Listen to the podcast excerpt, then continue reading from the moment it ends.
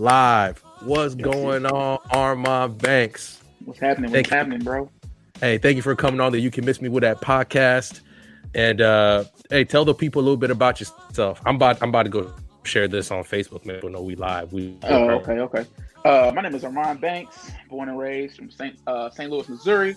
Um, damn, I'm 30. That sounds bad when you say it like that. damn.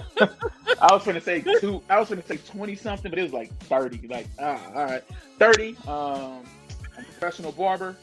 Uh, I have a wife, lovely wife, and a, a, a amazing son. And all I do is I'm a full time father, part time barber. Man, I don't do too much of nothing. And you know, I'm a um, I'm a very very avid learner. That's what I am. So I'm sitting and here I'm, I'm watching I'm, your son like too.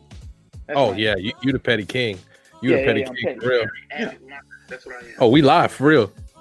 Yeah, we live. Let's get it. Yeah, we live, baby. I, wish I, had my, I wish I had my other phone, man. Hey, I, I, oh, I'm about to say, shoot your wife a text and tell let, let her know uh, you on here. I can't because I'm on my phone. I know. Don't worry about it. It's All good. Right. It's good. So, uh, so I'm really excited. I, uh, hold that thought. Yep. Hold that thought. Don't move. Okay. Don't move. I know we're live. Don't move. Don't move. Okay. Hold on. Hold on. Wait a minute.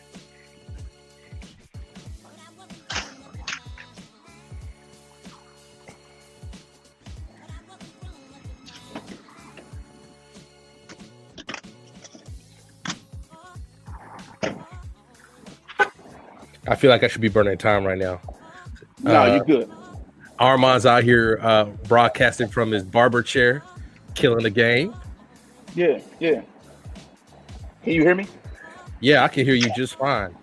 Oh, this is gonna be great. This is gonna be great audio for the listeners to start the episode. They'll be all right. They'll be all right. They'll be all right. No, we. Oh, the other phone's right. in the car. Oh snap! That's what I'm talking about. See how that works? Yep, I'm always yep. prepared. I'm always prepared. All right. All right, I'm I'm already, I'm calling out Malcolm and Wesley because I want them I want them to be on here personally, especially Wesley when I start talking about him. Please get Wes on the phone. Please get Wes oh. on the line. Please like, get Wes on the lines. My God, I know, I'm, ta- I'm, I'm tagging him right now with his with his thirst trap uh Facebook picture. That's exactly what he do. That's exactly you know he does that. Like uh, don't get me uh-huh. wrong, you know what I'm saying? He worked he worked for his body, but I get I got it. I'm like, yeah. really in the pool. The only thing else you could be like saving some child from a burning like from a burning like building with his shirt off. You don't want to be in the library or nothing. Like you want to be in the pool, bro. Uh huh. Trying to make the rest of us feel bad and stuff. Can't make me think feel he, bad. Oh, he think he's better than us though with that picture. Look at him. He'll be all right. All right. So Armand, uh, um, first of all, I love when you post uh, your son uh, on, on IG. And I'm like, man, either this dude gonna be the greatest baseball player I'm ever gonna see in my life. I sat there, was like, this dude might actually make me start watching baseball when he get grown enough. Hey, listen, um, I think it's in the blood though. Like it ain't it ain't my side of the, the, the genetics that's giving him that stuff. It's it's my wife's side. So you know, I wasn't an athlete; she was, and mm. I don't know. Um, when, matter of fact, I bought him that thing, the first baseball bat and tee, when he was like nine or ten months. Mm-hmm. Um, we don't we don't got a lot of toys and nothing like that for him. He actually has more books than toys. But when I bought it, I was like, well, let's you know see if he likes it. And he Man, up the bat. Huh? Wes already talking, bro. Wes already talking. Don't worry. I, will get on that later. I, it's, it's, I don't think I can see his. Oh, there's the chat button. Yeah, there it am is, I, right am there. Am I, am I, still here?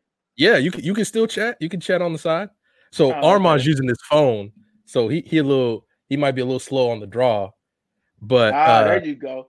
Yeah, on, on my side. Ah, I see you, Wes. Okay, I see you, bro. Hey, thanks for the love, but we coming for you at the end. All right, we yeah. tired of your mess. Yeah, yeah. so, Ar, uh, so Armand, uh, first of all, don't sell yourself short athletically, man. You played O line. I think ever since I stopped playing ball, I respect O linemen so much more. I respect it so much more. Like all the first of all, all the pounding y'all, y'all go through, like mm-hmm. we really can't do much without y'all at all. Like if yeah. one O lineman is trash, that low key yeah. mess up the whole team if we playing. So yeah, I, res- I, res- I respect O lineman even more. Ironically, I respect corners even less now that I've really? I'm done. I'm be honest with you. My respect for receivers have not grown much because you guys have the offensive advantage, man. Like That's, you guys hey. do whatever you want to do, but you guys is your position is very very dependent. So mm-hmm. I completely understand you all's plight when when you say you open. Ah, you might have been open, like you know, you might have been open. you, might, you might have been open. I probably wouldn't know because I wasn't doing my job, but you might have been open. You might have been open. So all I all I know is that uh, I was watching some uh, some old film. Luckily, I downloaded a lot of our games from Hudl before you know we actually, mm. So I was watching that, and I was watching who was it? Uh, I think our sophomore year, where I think when we first met was Ernie on, at a game. Like he's uh, Sean's throwing some past the Houch, and we good. But you watching Ernie just straight up like judo flip a dude the play. Ernie, like, Ernie was a stud. Yeah, the things you don't see, you don't yeah. see in the play, but you watch, and I'm sitting there like, man, y'all crazy out here, just doing yeah. all the crazy things, man. That that Monday or Sunday morning, Sunday Sunday afternoon film sessions, man, were were classic because you start to see a lot of the things from a bird's eye view now. You know what I mean? And uh, at least playing offensive line, you really don't know what happened on the play until the play is past you. Like yeah. even when a running back is past you, it's like, oh, okay, we did good. Or when the receiver catches the ball, oh, okay, we you know we can move down the field. But offensive line, you got like tunnel vision, man. It's uh how deflated is it? Like, so we're gonna use Wes because he's a receiver. I'm a receiver too, but Wes played more than me. So we're gonna use Wes. You watch Wes run downfield. He oh he open. He about to score. Great pass from the quarterback. You just watch him drop it. How de- deflated are you? Because I'm mad on the sideline, ready to yeah. give him the hand. Yeah, yeah. Uh, you're not deflated for real because it's it's more so like we know anything could have happened. So like I, I look at offensive line from a perspective of when you pass the ball, there's three things that can happen. He can drop it, we could take a sack, or it could be an interception. The best thing that can happen is, you know, he catch the ball, but um, that's not in our favor. It's the odds are one to four. So I can't complain because I can't do it better than him. That's how I look at it. So mm-hmm. it's like, mm-hmm. all right, on to the next play. But if the game is on the line, you know what I mean? And I need you to catch the ball, you got one job, bro. you got one uh, job. Oh you know my god! And I've seen yeah. Wes drop a bunch of passes, so you know we're not gonna go there right now. That's all right. all right, so let's let's jump right into it, uh, Armand. Yeah. First of all, thank you so much for like real quick turnaround. Obviously, from the time I shot that text on your on your Facebook profile to for you agreeing no to do this, but you you started up a podcast. Uh, mm-hmm. And I just want you to talk about it. Then I got a few questions for you about kind of inspiration or why you do this, anything like that. But just talk about your podcast a little bit. Yeah, man. So I started a podcast called the Something for Fathers podcast. Um, at first, what it was a derivative of is a lot of, I guess you could say, recordings that I've had already. That mm-hmm. hopefully one day, after I'm long gone from this earth, my son can listen to these mm-hmm. and have a inside look at what I was thinking about or advice that I already either shared with him or just something that you know he can pull from for knowledge and guidance and things of that sort. And I was like, well, all right, if I'm doing that for him, like why not just formulate this this knowledge and advice coupled with other people and see if we can just leave something out there for just the world because there's a lot of uh men out here who are fathering and they don't know they don't have somebody in front of them to show them the way. You know what I mean? And I'm I'm a product of that myself.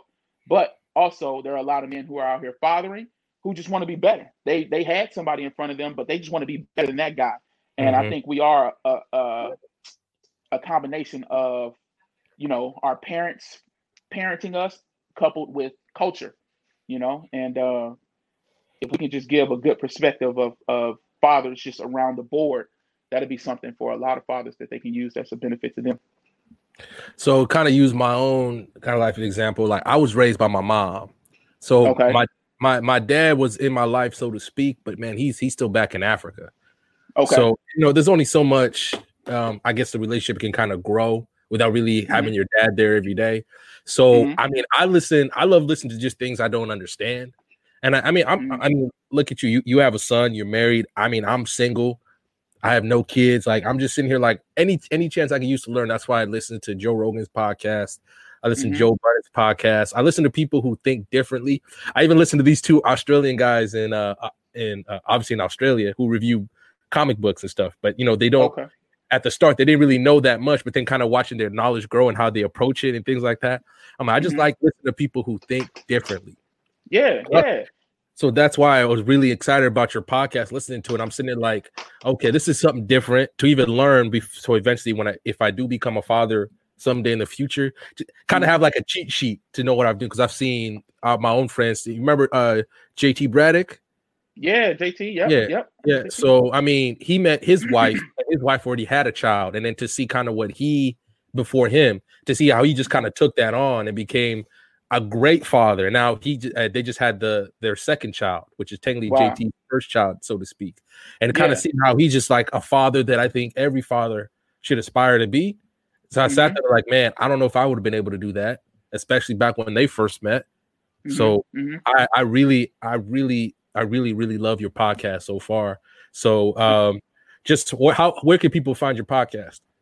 Uh, every platform. I know the three off top is uh, Apple, Anchor, Spotify, um, and then there's a couple of other that it's distributed to. I can't think of those three that they are, but I know it's six platforms right now. For sure, mm-hmm. Anchor, Spotify, or Apple.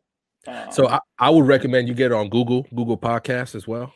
Okay, okay. I'm so get on there because it's basically like the big three. You know, you got Apple, mm-hmm. Spotify, Google, and then uh Stitcher works real well. I got I got mine on iHeartRadio as well. okay. okay. It's just you know you, you know you got to do the submission process, and each one varies. Yeah, then, yeah, yeah. But it's not hard though. It's it's really not. It's not at all. The only one that I've had problems with is Pandora because man, it took. I'm telling you, it took months to get mine really? on there. So really? I was I sat there. It, it, was to the point where I completely forgot about it, and then I got a you know got the email from them. Hey, your podcast is up on Pandora, and I was like, wait, what? yeah, yeah, yeah, yeah. Okay, mm-hmm. so I didn't I didn't even know Pandora had podcasts because mm-hmm. I, I, guess that's a part of like the paid subscription for Pandora, most likely mm-hmm. because you can't even search. You can search the name of somebody and they'll give you music surrounding that genre, I guess. But yeah, that's why I moved over to Spotify. Like I pay okay. Spotify premium, and then I'll be able to get Joe Rogan because Joe Rogan is going exclusive to Spotify, so be able to get that come up on, on yeah. the and I'm sitting there like, man, you can just get whatever song you want. You can create whole playlists or radio stations around the song that you want or the artist that you want. And I'm like, man, Pandora should have evolved a lot more than what they have. Because Pandora was like, I ain't gonna say they were first, but they were doing the thing right early. Mm-hmm. And now they let all these other streaming services come through and kind of do the thing better. And I always say, you're either gonna be first or you're gonna be better mm-hmm. at, at, the thing. You know what I'm saying? You could be a pioneer in the situation, or you can be a trailblazer and just, you know, set your, set the path a little bit more prominent than the person who came before you. And Spotify, I don't know, I've never used Spotify before, but I hear good things about them. Apple Music, and eh, it's overrated. But mm. you know, I could do. I think Tidal is the one that I really want to get on. I thought about it, but I was like, man, I, I think I looked at the prices at the time. And I was like, I'm not about to leave Spotify for this because I, I, I, get everything I need on Spotify. It's great, yeah. Especially yeah. now they just got the Ringer, you know, the the Bill Simmons thing. They bought mm-hmm. them, so they got they got all their sports podcasts on there too. basically. Okay. So they got the Ringer. They they got Joe Rogan exclusive for I think a couple years too. They on the come up. They're doing something right.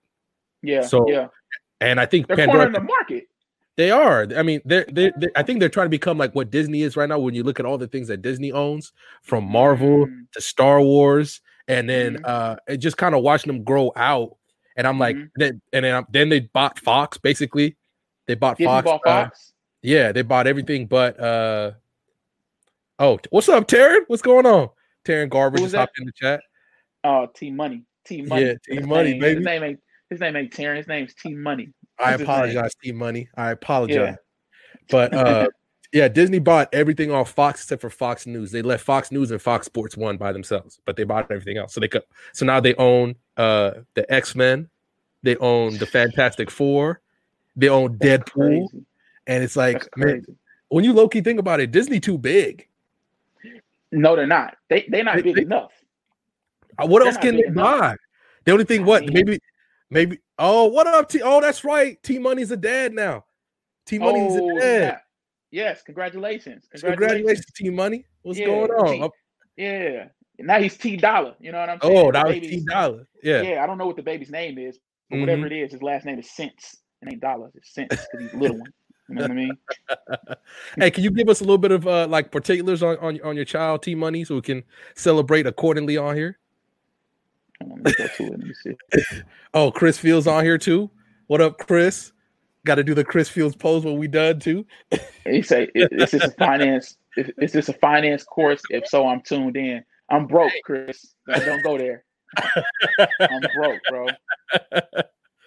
I'm broke. Mm-hmm.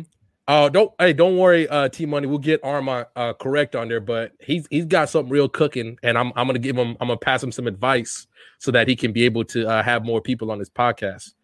Parker John, seven two uh seven point two pounds. She's a keeper. Congratulations, T Money. That's what's up. That's what's up. Yeah.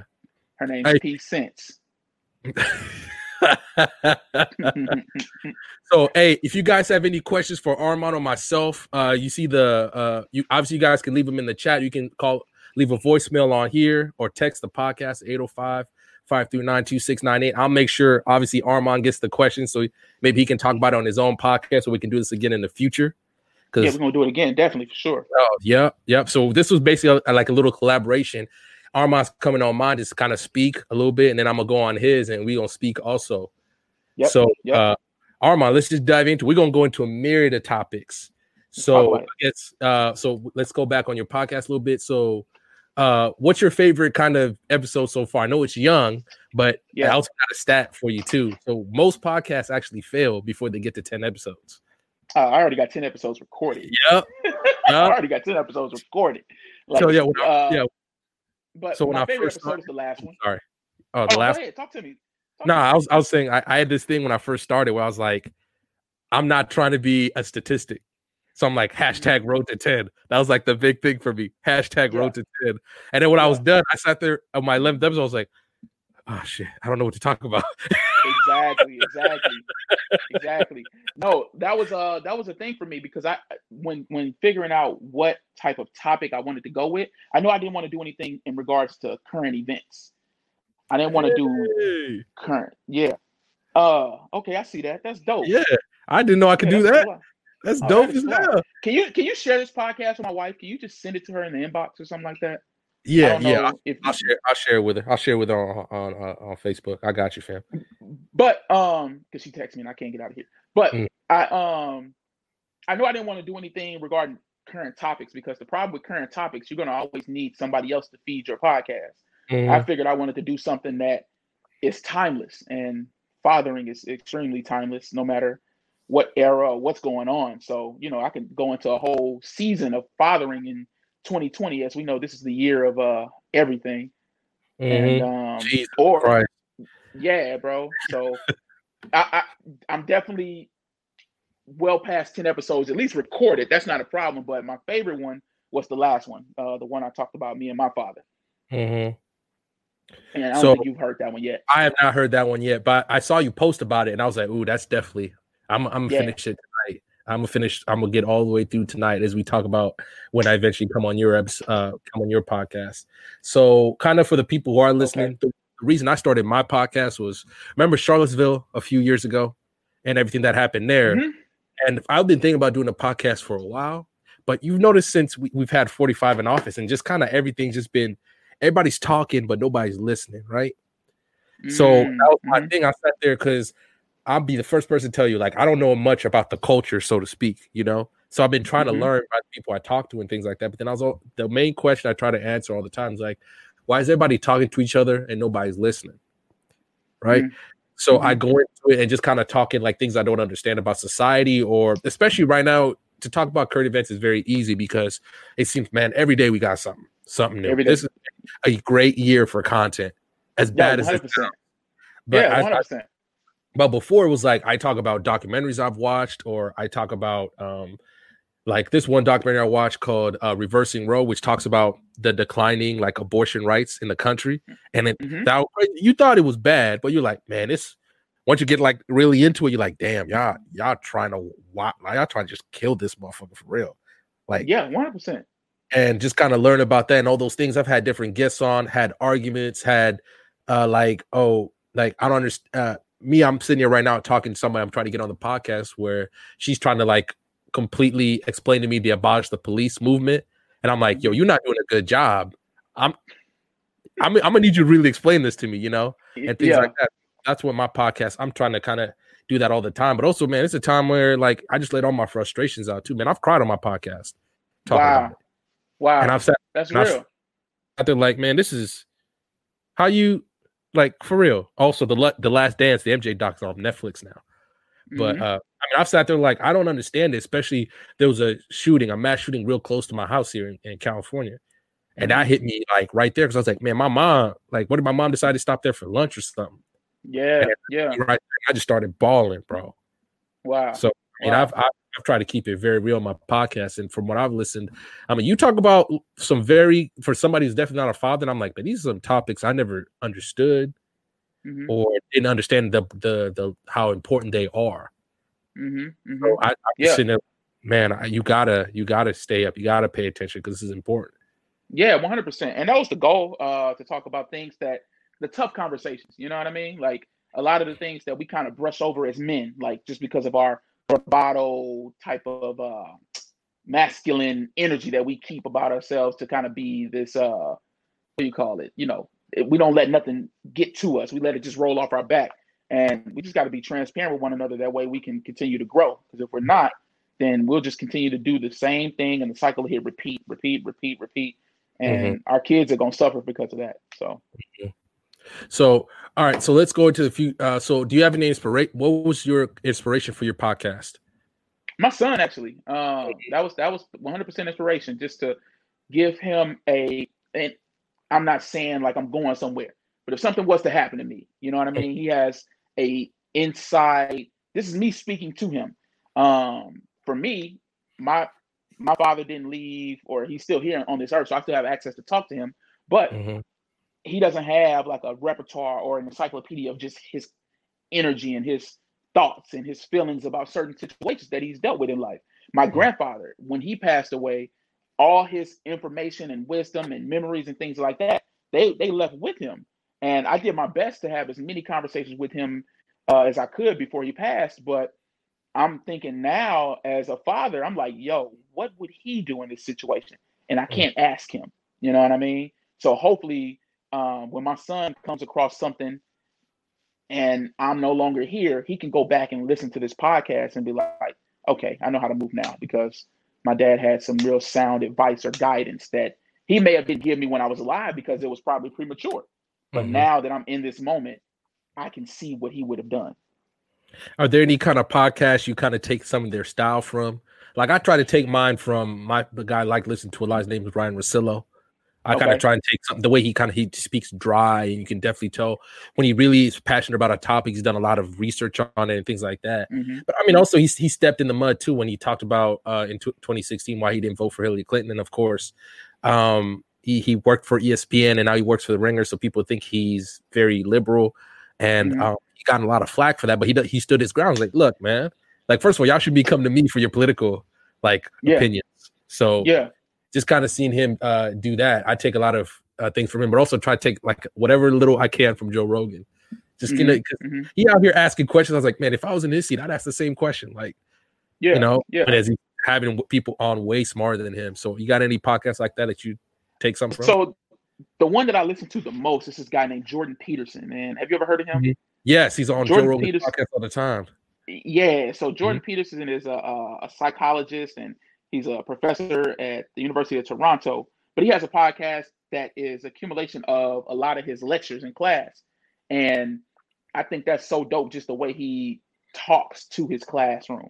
And it's in a it's not a podcast setting just because it's in a classroom, but when you record the audio, it sounds just like a podcast. And it's pretty much a lecture.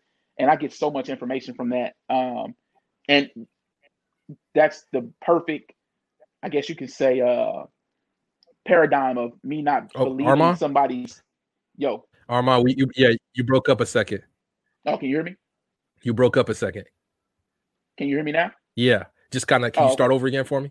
Oh yeah. yeah, but what what Jordan Peterson, um, that's the guy who I kind of model behind, but he is the the perfect dichotomy of, of of somebody who I don't believe in regards their political views and ideology, but I can still pull something of of uh, mm. I guess you could call it a resource from him. You know what I mean? So I use him, and it's another guy who my yeah. business yeah. partner. Uh, his name is Kyle Allen. He has a podcast. It's called "The Grind Is Ugly," and his is just a, accumulation of his thoughts and feelings and in current topics. But you know, he's always resorting it back to the theory of the grind is ugly. It'll never stop. You just continuing, continuing, continuing on until you're no longer here. And uh, you just got to keep that mind state because that way you'll always be able to continue to push forward. All right. So let's go into kind of uh, COVID because to be fair, I hadn't seen Armand. Sure, we, we we we talk crap on Wes on Facebook all the time. I ain't seen you in what almost five years, five six years. Five years, yeah. It's been about mm-hmm. it's been about five years. So uh, one of the best barbers I know, but I mean, I got barber loyalty to mine because I had mine cut uh, yeah. by by my barber since college. But I have had you cut my hair before for ironically a school project. Had me out here looking nice when I had that ugly, yeah. ugly. what you doing with that stuff? I, I would just I would just ride. I was just riding that I was I was messing up. I was young. I was young. It was the college years. That's what it is. You didn't care. That's what it is. You didn't care.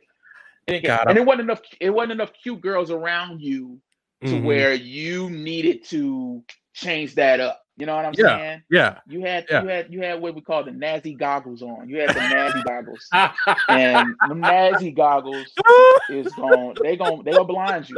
They'll blind you. Nobody nobody of the opposite sex told you that that's not a good thing. Nah. To be fair, especially in college, that wasn't that wasn't me. They weren't coming up and talking to me. We know we know we both know who they was going up to talk to especially right, on the spot. Right, 100%. So I was a, I was chilling. I was chilling. Yeah. They was talking to Wes, especially yeah. me being his college roommate my senior year.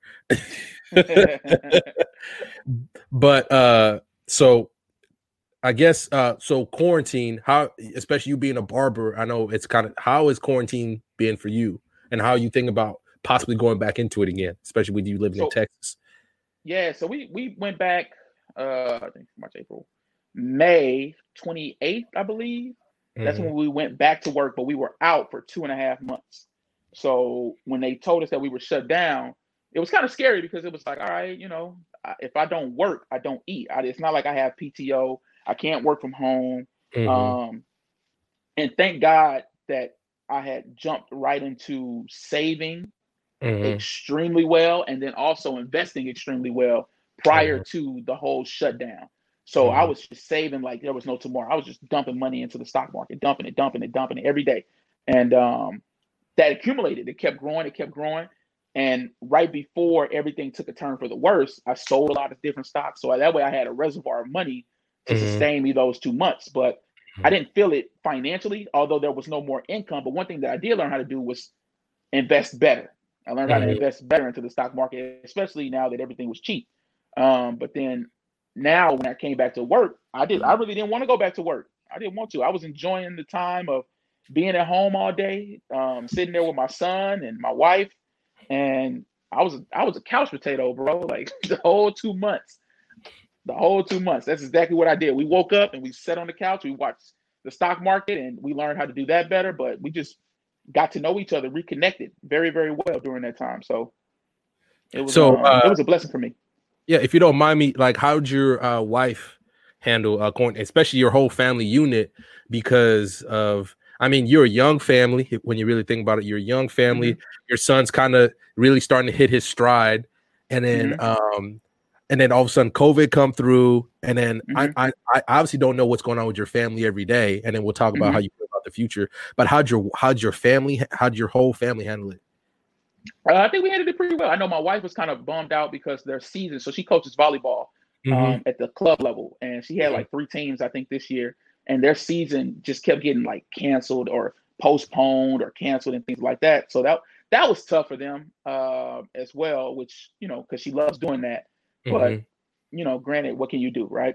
But yeah. for my son, I think he really enjoyed seeing both of us there all day. The reason being is because I missed out on so many things about working, and I could have, and I saw the trend was going to continue had we not had the pandemic or the the quarantine. Mm-hmm. I I would have missed out on first steps, first words, all that type of stuff, just by me thinking that I needed to be at work all day. And it was mm-hmm. a beautiful thing because it was like, okay, well, this break, I really don't want to end it. with mm-hmm. me leaving and going back to work all day. So we split up the time of um, just being at home. So I'm a stay at home dad the first half of the week. She's a stay at home mom the second half of the week. That way, uh, he's not going to daycare, which I don't trust right now. No way. I mean, you mm-hmm. know, ain't no telling who got what out there. So it's like, yeah, you know what I mean. So yeah, um, so it's beneficial, man. He has a parent in his face all day, every day. Mm-hmm. One of one of us is, you know, especially living in Texas with us being here and we don't have no family here. Uh, mm-hmm. we I got a cousin that's here, but she's, you know, she works as well, so it's not like yeah. you know, it's not like she like can come by all the time. Yeah, exactly. My yeah. mom still lives in KC, so mm-hmm. you know that that's it's it's been fun, man. I ain't even gonna lie. I, I know for a lot of people, if it impacted, you know, your family or anything of that sort, then it's or your finances is tough. But for me, mm-hmm. I wish we shut down again. We can go ahead and shut down one more time. yeah. So, how do you feel about? I guess now that we're talking about the future, especially uh, with your business, with you being a barber, I know you've diversified into the stock market. You found other sources of revenue. How you? How's your family? How's your family uh, looking into the future, especially with us potentially shutting down again? Yeah. So my wife, uh, what she did was she took herself and put herself in a position to where okay, yeah, I may not be able to coach volleyball games right now because of the pandemic, but it's not to say that I can't coach girls. So uh-huh. what she did, she translated herself and put it into a perspective of, okay, I can do a lot of private lessons and one-on-one lessons. She's created a, a whole business around that. So it's been beautiful to watch that grow and her clientele continue to grow every week. And it's like funny because I'll look at like the family shared calendar and I'll be like, yo, this you got this many lessons today? Like I remember you was complaining when you only had one. Like, so see that continue to grow was kind of similar to seeing myself and my clientele grow. I remember mm-hmm. when I moved to Dallas, I only had one or two clients a week sometimes. Until now, it's like, good luck trying to get in the chair. You know what I mean? Mm-hmm. So yeah, um, it's it's been beautiful, bro. And then for myself, you know, if they shut down again, I think I think the quarantine helped me realize that I need to find ways to make more money based on thinking more instead of doing more. So a lot of people they trade their time for money, and this has helped me realize that you know it's time to really start trading your knowledge for money, and mm-hmm. That's unfortunately to say pure capitalism, but you know it is what it is. Yeah. Yeah. yeah. So uh, I'm actually very excited. And I'm like, really, it's I think it's gonna be very interesting to watch your podcast grow. And eventually, hopefully, like I think mine, I'm starting to uh, get I, I talk about a few I've started to get a few kind of sponsorship opportunities, but like mm-hmm. I'm not just going to like pick up a sponsorship opportunity to pick up a sponsorship opportunity. Like I'll give you one because I already said no to them. It was a true crime podcast. Wanted to me read do a read for them on my podcast. I sat there was like, I'll listen to true crime podcast. I'll just watch yeah. a documentary or something. So I just sat yeah. there was like, I want if I'm gonna I want something. I, I, especially I know it's weird to say that now when I don't have any, but I want a mm-hmm. sponsorship on mine that I actually believe in or something like that, like something that is more me because I don't want you if you listen to my podcast like, oh, that's weird. Why is he advertising that? You know, right, I don't think, right. I don't think it has to that. fit. It mm-hmm. has to mm-hmm. fit, and it has to be beneficial. You know what I mean? Because mm-hmm. if I'm if I'm articulating for or vouching for something that you know, because a sponsorship is just nothing but a commercial, right? Mm-hmm. And yeah. if I'm if, if I'm vouching for said thing I have to believe in that thing, or I have to have some type of uh, or I have to believe in the person. One mm-hmm. of the mm-hmm. two. You know, I can't just do it just for the money. Mm-hmm. And now, granted, you know, if you need the money, then hey, look, you know, you gotta do what you gotta do. You gotta do what you gotta yeah. do. But yeah. if you if you don't really need to go that lane, then it's beneficial for you to be able to pick and choose because now you get to control the content on your podcast still all through and through. Uh, so let's go into some now some current event that just that have happened.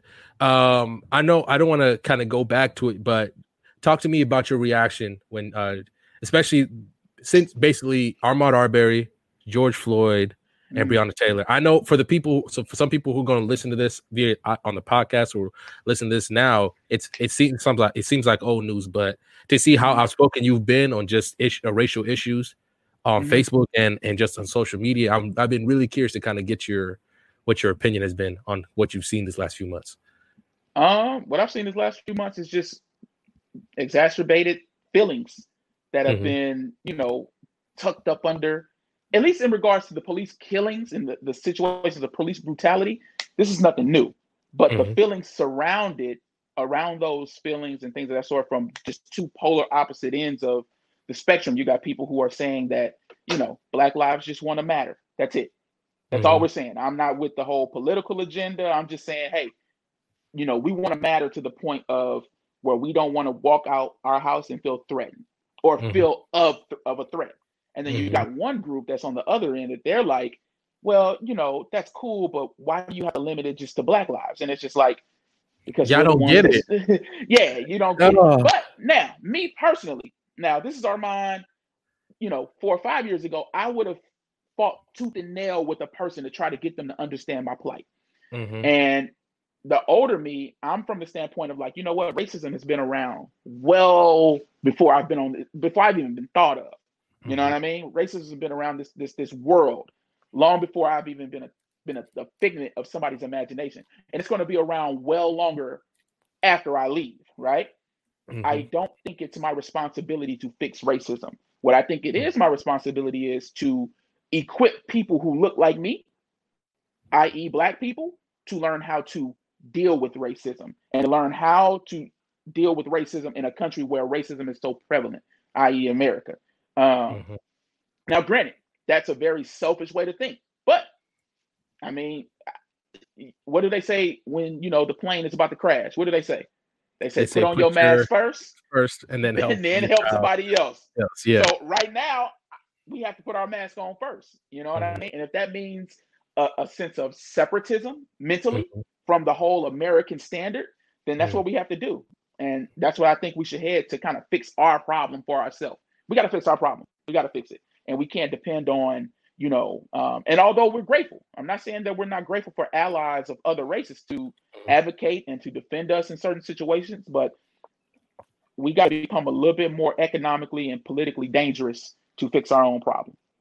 You know? I see what you mean. So um, I guess kind of to kind of back off. So DeSean Jackson to kind of go into that for a little bit, and you saw how mm-hmm. um, what he said. My thing is, I don't. I see. I I'm, i saw your point of view. I don't necessarily agree with your point of view.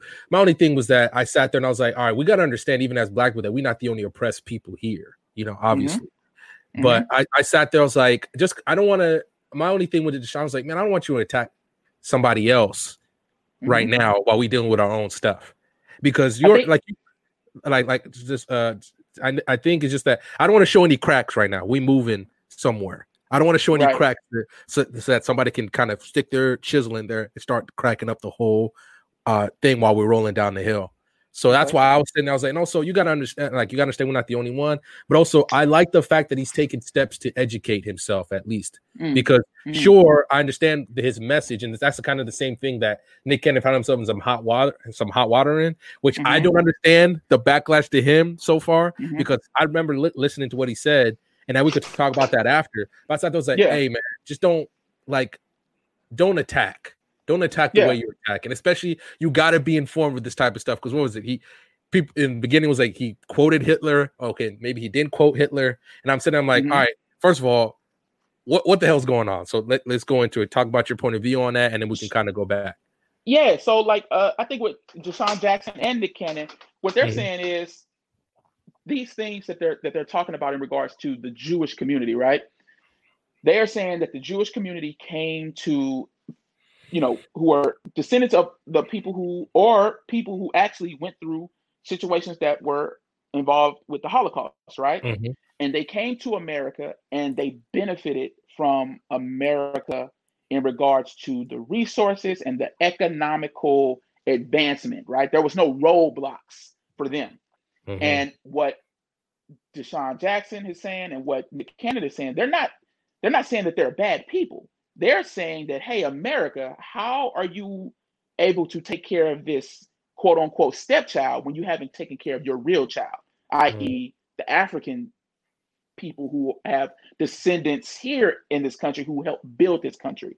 So what they're saying is you must you must first take care of your like that's like me having another let's say I adopt a son and then I treat him better than Malik. Mm-hmm. You know mm-hmm. what I mean?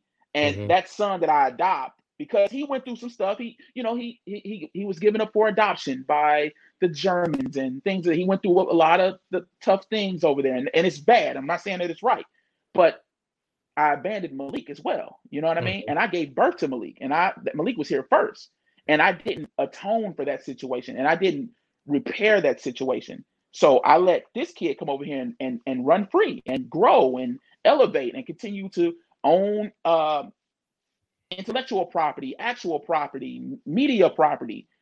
And Malik now still suffers from just my abandonment of him.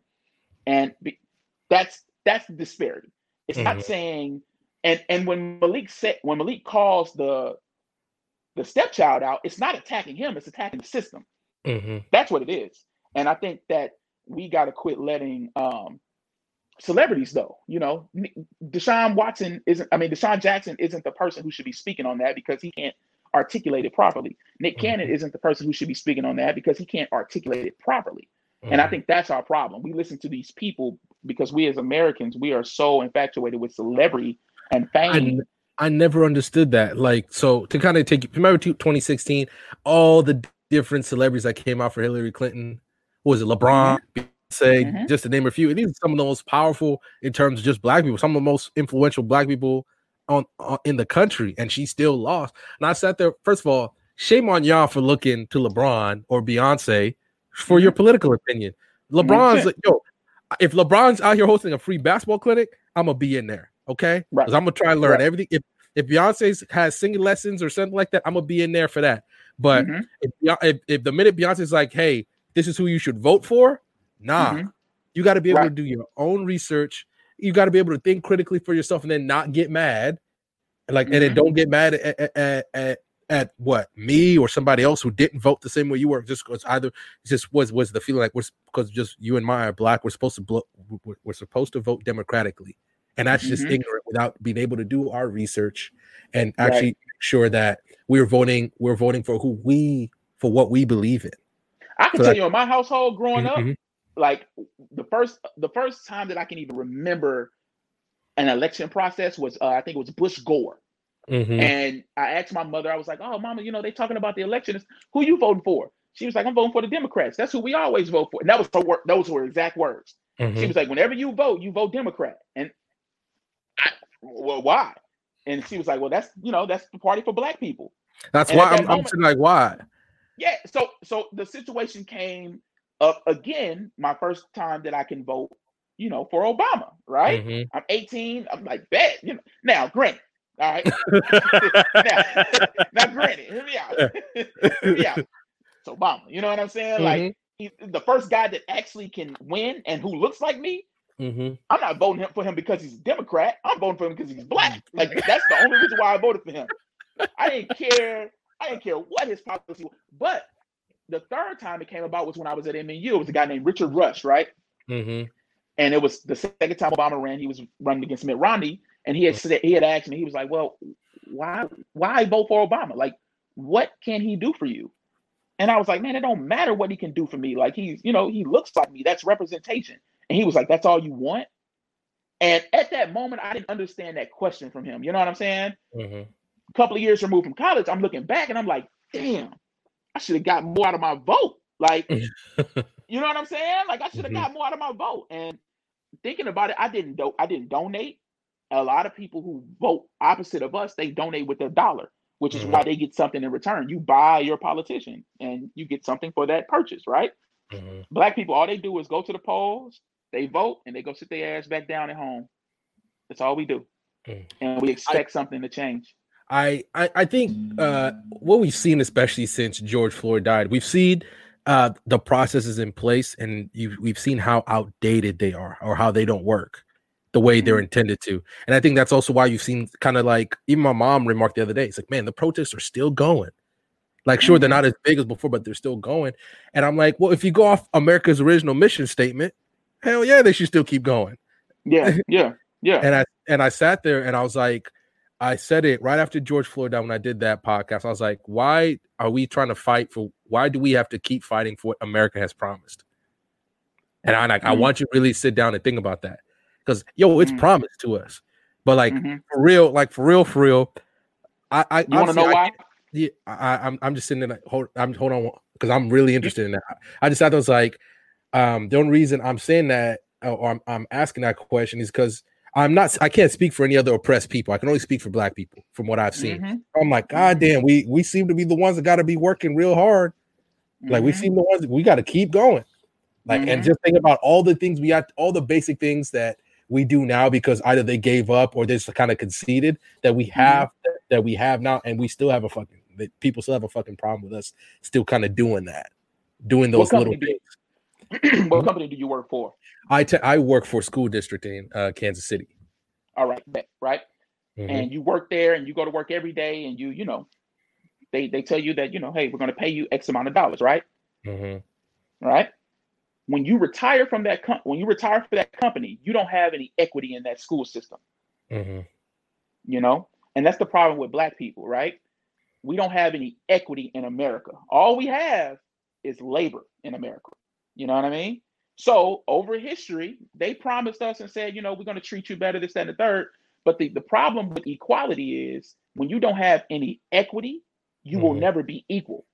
Mm. And that's the big disparity. We don't own nothing. You know what I mean? And we own stuff, we own things on a on a micro level, but on a macro level, there shouldn't be a reason why Nick Cannon can't say, you know what, to hell with you, Viacom. I'm gonna go over here.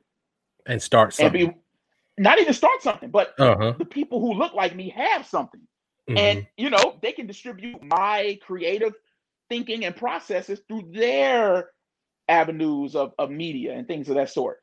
And th- that's the perfect representation. So, which is why when Nick Cannon apologizes, he has to get back in good graces to continue to receive something from the people who have the equity, right? Mm-hmm. So that's the reason why you continuously see protests. That's why you continuously see police brutality, is because Black people don't have anything of substantial value in regards to productive resources as to where we can own something and say, hey, we're going to fight back economically. Mm-hmm. You know what I mean? Mm-hmm. And that's mm-hmm. one thing I understand that white supremacy, they only respect the loss of money or the loss of life. Mm-hmm. And one of those things are illegal. you know what I'm saying? Like mm-hmm. one of those things are illegal, but we can't attack their money if we can't go to war. We don't have we don't have it collectively. You know. So I, that, I that think goes against the narrative of, of oh, yeah. have a, a, a, ton of spending power, but mm-hmm. you know. I, I see what you mean because um, I think we've seen pockets come up. I guess the biggest one that we've that could have really been something was Black Wall Street, and we saw kind of how that came down, and then the fact that it's it's being very uh, it's going to come into uh, kind of public out of obscurity, so to speak, mm-hmm. here pretty soon. Mm-hmm. Was it Russell mm-hmm. Westbrook is making something? Ava DuVernay is making something on it, and kind of seeing how there was like this oasis in California, oh, showing what uh, kind of black um, spending power, black economics, or black capitalism could be, and then kind of over over what it was either uh, either a misconstruing of events or false accusation. It was just mm-hmm. taken down, and the fact Take that it was taken down, it was destroyed, and and Oklahoma was like, we, we ain't talking about it. Which is also yeah, another thing that that um I I do not like about us as a country. Like we are not willing to face our faults. Germany does not hide the Holocaust from its students in school. They do not. They bring well, it up. You want to know why? Mm-hmm. You want to know why? Because Germany has a big brother mm-hmm. that that makes them do that. You know what I mean? America came to the aid of the Jewish people in that situation, right? Mm-hmm. Nobody came to the aid of black people. We had to have a civil war. Mm-hmm. you know what I'm saying? So it's like there was no mother to say, hey, you need to take a bath, mm-hmm. America. You need to take a bath.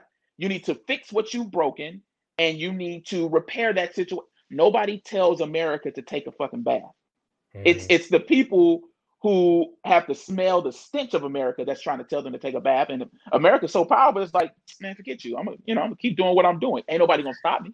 Mm-hmm. It's even to the point. Uh, uh, it's even to the point where I want people. I, I think uh, in patriot. I can't remember who said this, but t- patriotism is like I want the reason I criticize my country is because I am a patriot because I want my country to be even better. I I can't mm-hmm. remember the exact quote, but it's the fact that oh, if you're attacking America, you're not a patriot. I'm like, hold up.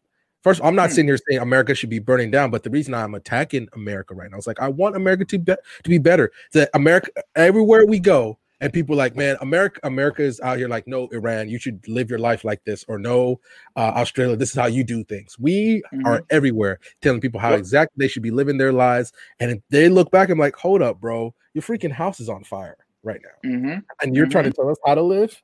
So that's right. what I'm saying. I'm in a way, America won't truly move on until they face the mistakes of the past because for this country that's all about truth, was it uh justice and the American way, man, we mm-hmm.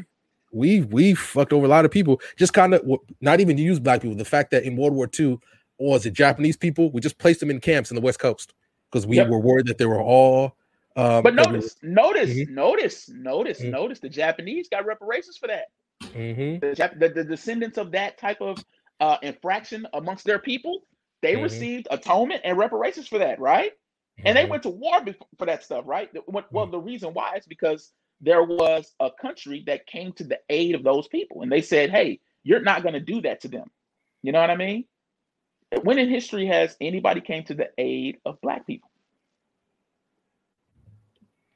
Name a time like where there's somebody that that said, "Hey, America, we're going to hold you accountable for doing that to this specific group of people."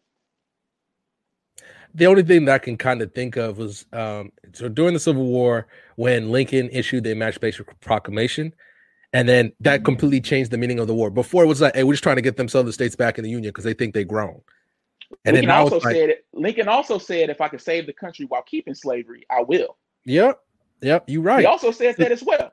Mm-hmm. So then, because the we basically uh, European powers basically were like, all right, we're going to apply pressure now on this because it basically like like I told you, it changed the meaning of the war from hey, keep the South, bring it back to the Union, but like oh, we also trying to end slavery, which mm-hmm. completely changed everything and then the South felt the pressure from your uh, from obviously the European powers, but also military success by the Union in the South mm-hmm. for like the burning of Georgia, basically. Um, right, right. Uh, us winning at Gettysburg, all these big victories that when you look at it, it's like, man, the South could have won the war a lot of times. Easily. Could have won the war a lot Easily. of times. But it's like the Easily. union just kept, the union just kept pulling out get out of jail free cards and it was easily. good. yeah. Yeah, easily. Especially at one point using black lives to do it.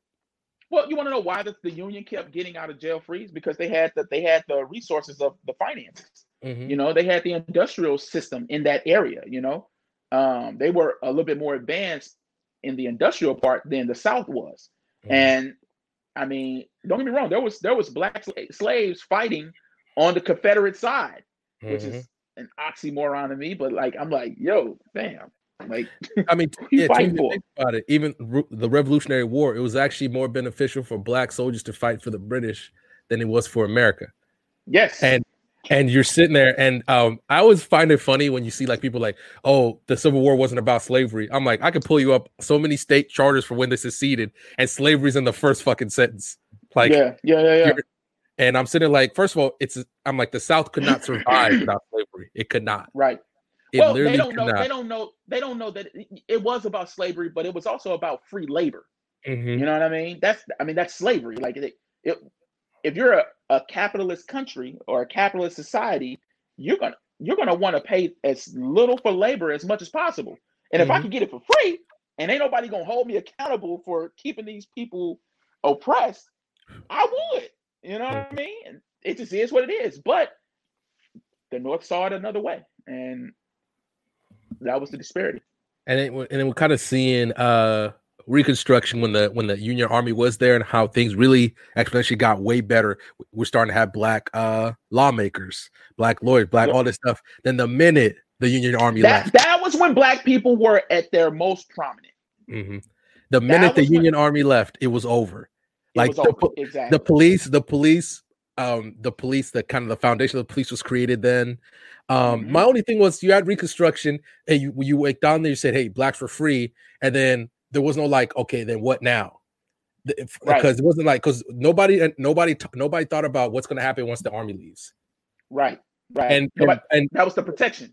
Mm-hmm. And to be fair, mm-hmm. I don't think that's the fault of black people because a lot of that time, black people just like, okay, we're free. Some of them, a lot of them didn't know what that meant or how to read, how to write. They didn't have the yep. even the basic kind of knowledge or understanding or resources to kind of understand what just happened. Sure, people understood, but it's it's not like, okay, what do we think about next?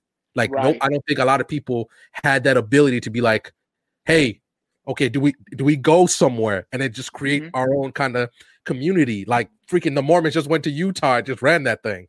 Like, yeah, I, I mean, imagine, imagine, imagine coming out of like just pure, I mean, pure just servitude. Mm-hmm. You know what I'm mm-hmm. saying? Like, let, let me shoot you in the head right now and then ask you what you want to eat. Mm-hmm. you know what I mean? That's exactly mm-hmm. what that felt like. It's like, oh, okay, I'm still alive, but wait a minute, hold on. I can't forward think right now. Like I, I gotta worry about if I'm okay. Like I don't know what to do. I am am I safe? Because yesterday, if I didn't have these papers, I'm getting lynched. Mm-hmm. You know what I mean? I can't even think about financial progression. And that and they did a number on us, bro. They did a number on us, man. At the end of the day, they did a number on us. And uh, me personally, I have no.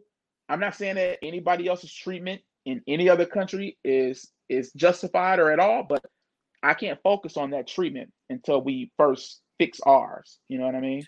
Mm-hmm. So uh, I guess another thing, because I watch a lot of sports talk, and Skip Bayless or uh, uh, he he talks about um, how in the protests he's been seeing a lot of young white uh, people in those protests as well. I think we're seeing yeah. um, where their president was Obama, and they're finally starting to understand their power. Like, man, we, we're voting now. We can actually start doing some things. So, how have you how have you thought about that, especially with technically our grandparents' generation is still technically running the country? And I have my own reservation about that. Man, you shouldn't be seventy running for the president of running to yeah. be the president of the United States, but that's a yeah. whole nother thing. So, how the do you feel about?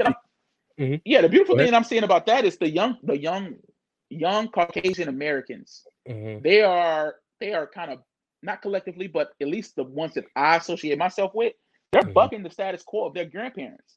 You know what I mean? Like grandparent, and I'm sorry, everything after breathing is a learned trait. So this mm-hmm. racism, this systematic growth of white dominance in America, that's taught. You know what I'm saying? And then you mm-hmm. got people that's our age and younger, at least our white counterparts, they're like, yo, look, like we ain't gotta continually, we can still eat, but they can eat too. Mm-hmm. And it just goes against the status quo. But I'm loving that I'm seeing that just because they're they're hearing the side of you know the black side and our plight and they're taking it back and they're challenging the people who are actually in power and one thing i notice is you know older white men yeah they'll listen to me and they'll let me talk passionately and they'll let me have the history and they'll tell me you know what you're right but they're not going to listen to me enough to where that they're going to change something. But mm-hmm. their granddaughter, their grandson, if they come to them and be like, you know what, granddad, you know, y'all was wrong, or you know, hey, this ain't the right way, mm-hmm. they'll listen to them to the point to where they'll want to make a better life for their grandkids. You know what I'm saying? They're not going to want to make a better life for me. Like I, I don't benefit them in that way. But for their grandkids, they'll do whatever they can to ease up the burden of society for them. And it's a beautiful thing. It's a beautiful thing. Yeah, and, and, I mean, you're right. It is. It is because that's one of the things about Charlottesville. I remember was how many young people were just walking through Charlottesville and ruining tiki torches for everybody else. By the way, and yeah, yeah, uh, yeah. And uh, just I remember how many young people I sat there, and then that one dude who hopped in the in the Challenger and killed somebody and killed a, a young white lady yeah, on the other side. Lady. And and I sat there and I was like, man, how many young people were in there? And I'm like, that's these people getting taught like yeah. I, I, think that's that's one of the things, especially there was actually a uh, a Blue Lives All Lives Matter protest here last week in California, okay. in my town. Uh, right, actually, ironically, right in front of City Hall. And the thing that I don't understand is like, why would you bring your kid there? Like, oh, you're you're my, my thing just that I think at that point it's like you are dictating to your kid what they should believe in. Right. Right. So I'm sitting and, and I'm sitting like, you gotta let them make that choice for themselves. Mm-hmm. So I'm like, mm-hmm. may, maybe maybe uh, instead of having them there like actively uh, like pr- like partaking in it because they don't know that much. I mean, you had 14, 15 year old uh, down. I saw the youngest I saw look like he was like 12 year old kid, whatever, out here holding signs. I'm like, this did this kid even know what the hell's going on, or is he just listening to what, his, to, to, what his dad told him? And I was like, oh, mm-hmm. my dad believes it, so I'm gonna believe it. Mm-hmm. So mm-hmm. I think and, that's and, one. And, Mm-hmm. And, it, and, it's, and it's a it's a representation of the long car rides of mm-hmm. the two parents having conversation and the kids sitting in the back and mm-hmm. it's like the parents, they're talking to each other very, very frank. They're they're talking to each other very openly. You know what I mean? And the kid is just a byproduct of that conversation. And the kid isn't gonna go against what his parents are saying because our kids are sponges. Let's let's not think that they're dumb. You know what I'm saying? They know what the heck that they're doing. Um, the problem is, I wonder if they know early on the impact of what they're doing, and I don't think that they know that yet. So I, I think that's one of the things that was very fortunate for me, especially with me uh, finally getting my citizenship when I was in college. Wow, but uh, okay. uh, we, me and my mom at that point, which is in a way, when you think about it, was a detriment because we didn't learn about the culture. Man, we were too busy uh, putting our grindstone down. My mom's like, "Man, you got to go to college. You got to go to college." So I'm mm-hmm. I'm taking care of all that business, and then at that point was like, I don't I don't know that much. So I didn't I didn't come in with any preconceived notions other than you know what you hear every now and then or you talking to people or things like that or what you listen to or the media that you surround yourself with. So being mm-hmm. able to kind of go in with a clean slate, I'm like, oh snap. I don't okay, I don't know this.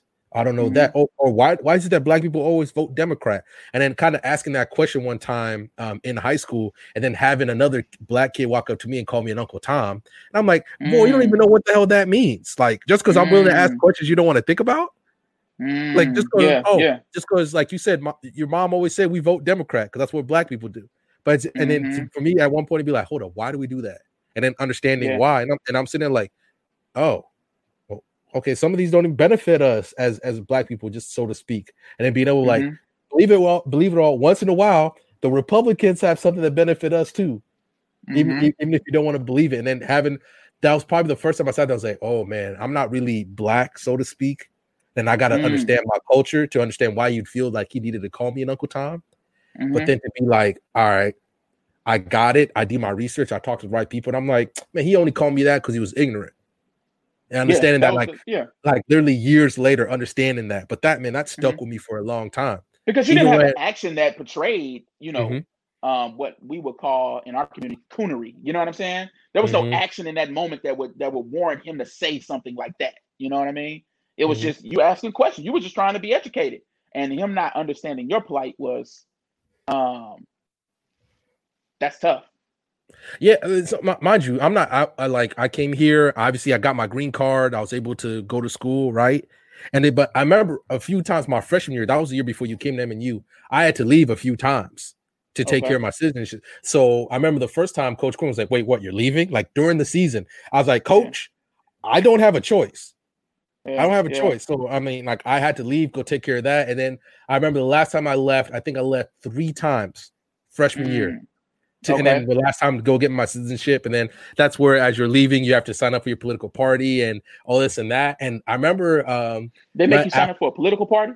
Like they're they're basically like, hey, uh, you want to sign up now? They they they offer it to you, but it's not really an offer if you get what I mean, you know? Yeah, yeah, yeah, yeah, yeah. So I remember I, I sat there and I left. I left because I didn't know what to because I was like, I don't want to just go Democrat, just go Democrat. I remember that was really sticking in my head. And then for yeah. a while, I was getting all these like political party like leaflets, information at my mm. house. From like okay. that's the first that's where I heard of the Tea Party. All these different like parties that just like exist that you don't even know about, trying to get yeah. me to to become a part of them. And I sat yeah. there now and they're just going independent. And I'm just going wow. independent. But it was just like, yeah.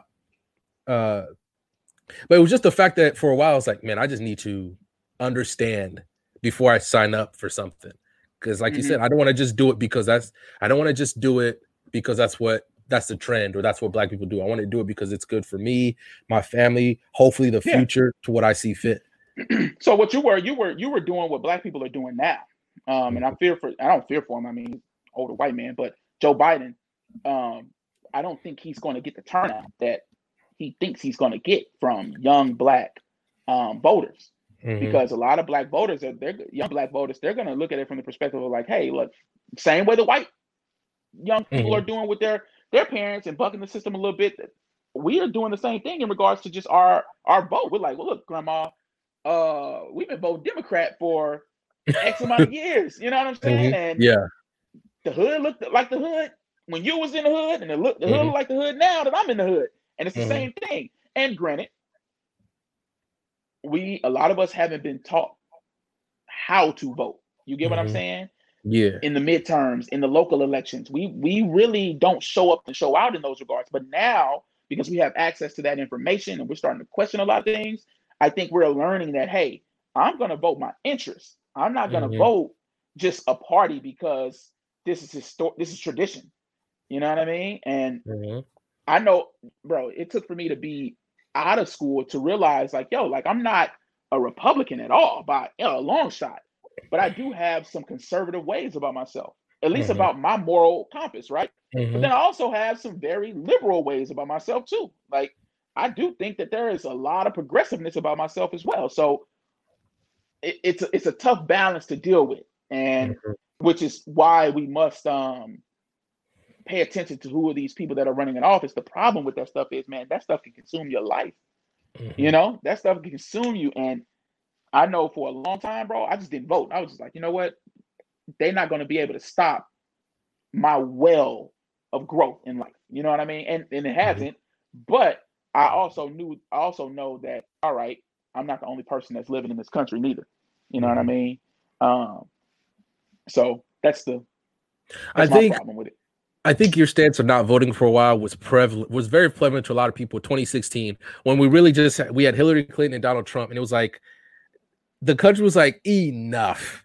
I don't want the same old, same old that we're basically gonna get with Hillary Clinton, which I think was a lot of countries said. And Trump said this thing. Remember when he spoke to black people and he, and he said like, "What do you have to what lose? to lose? Yeah, what you got to lose?" And uh, and he sat there. And I don't think a lot of people at the time wanted to admit, but I was like, "God damn, he's kind of right. Like, what do yeah, we have to yeah. lose?" Yeah. And and no, that, was, mind, that, you, that was facts. Yeah, mind you, I don't I don't think that really meant okay, that means we're gonna vote for Donald Trump. But I think he sat there. A lot of that that statement hit a lot of people to the point where you saw record numbers of people who didn't vote. And then mm-hmm. and no matter what the polling says that Donald Trump was gonna lose or this was gonna happen, and and and also Donald Trump found a way to get the people who were so apathetic on the other side, on mm-hmm. on, on, on, the conservative side, to come out and vote for him. Mm-hmm. My and, thing and was, I, if I had to vote for the lesser of two evils, I'm mm-hmm. not voting for neither one of them. You know what I'm saying? Like, yeah. Mm-hmm. And I've had that conversation with my mom where my, um where uh, we had a huge argument, like probably about a month or two back, t- uh, talking about kind of what's going to happen. And she's like, "You need to vote for the greater good." I was like, "Mama, we kind of been voting for the greater good for a long time, and look where we at." Look where we at. And, exactly. And I'm sitting there like, believe it or not, not voting is also a vote in itself. That should tell you something. That should have told America something that record amount of, amounts of people didn't vote. Mm-hmm. That should have told not not necessarily America, but the DNC. You mm-hmm. know what I'm mm-hmm. saying? At least the Democratic Party. That should have told them that, hey, your next candidate in 2020, it can't look like the past. You know what I mean? And, and believe it or not, Joe Biden looks look like the past. Mm-hmm. It, Bernie Sanders looks like the past. Uh, uh, Elizabeth Warren looked like the past. A lot of those people look like the past. They just came out with, bro. It, how can I think about it? it's it's it's the same old shit. You know what I'm saying? They just running the same play, the same play, the same. They just mm-hmm. changing the, the, face of the team. You know what I mean? That's all that they're doing, and that doesn't mm-hmm. benefit anybody. You know that doesn't benefit anybody. But I don't think Republicans really thought that Trump was going to be as uh oh snap powerful as he is. Hold up. Uh, I so I I agree with. I think the fact though. So when remember when we had like thirty thousand Democrats running for the yeah. At one point, it felt like, mm-hmm. and then uh, that really stuck out to my mind to begin with was Kamala. Oh, oh, mm-hmm. oh, there you are. You there?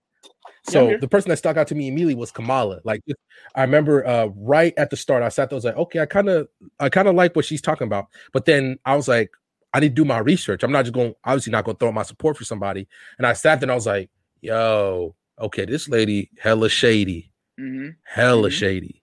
Mm-hmm. And and then uh and then kind of rolling off that. And then the person who I wish had more burn because I found him real late in the process was Andrew Yang.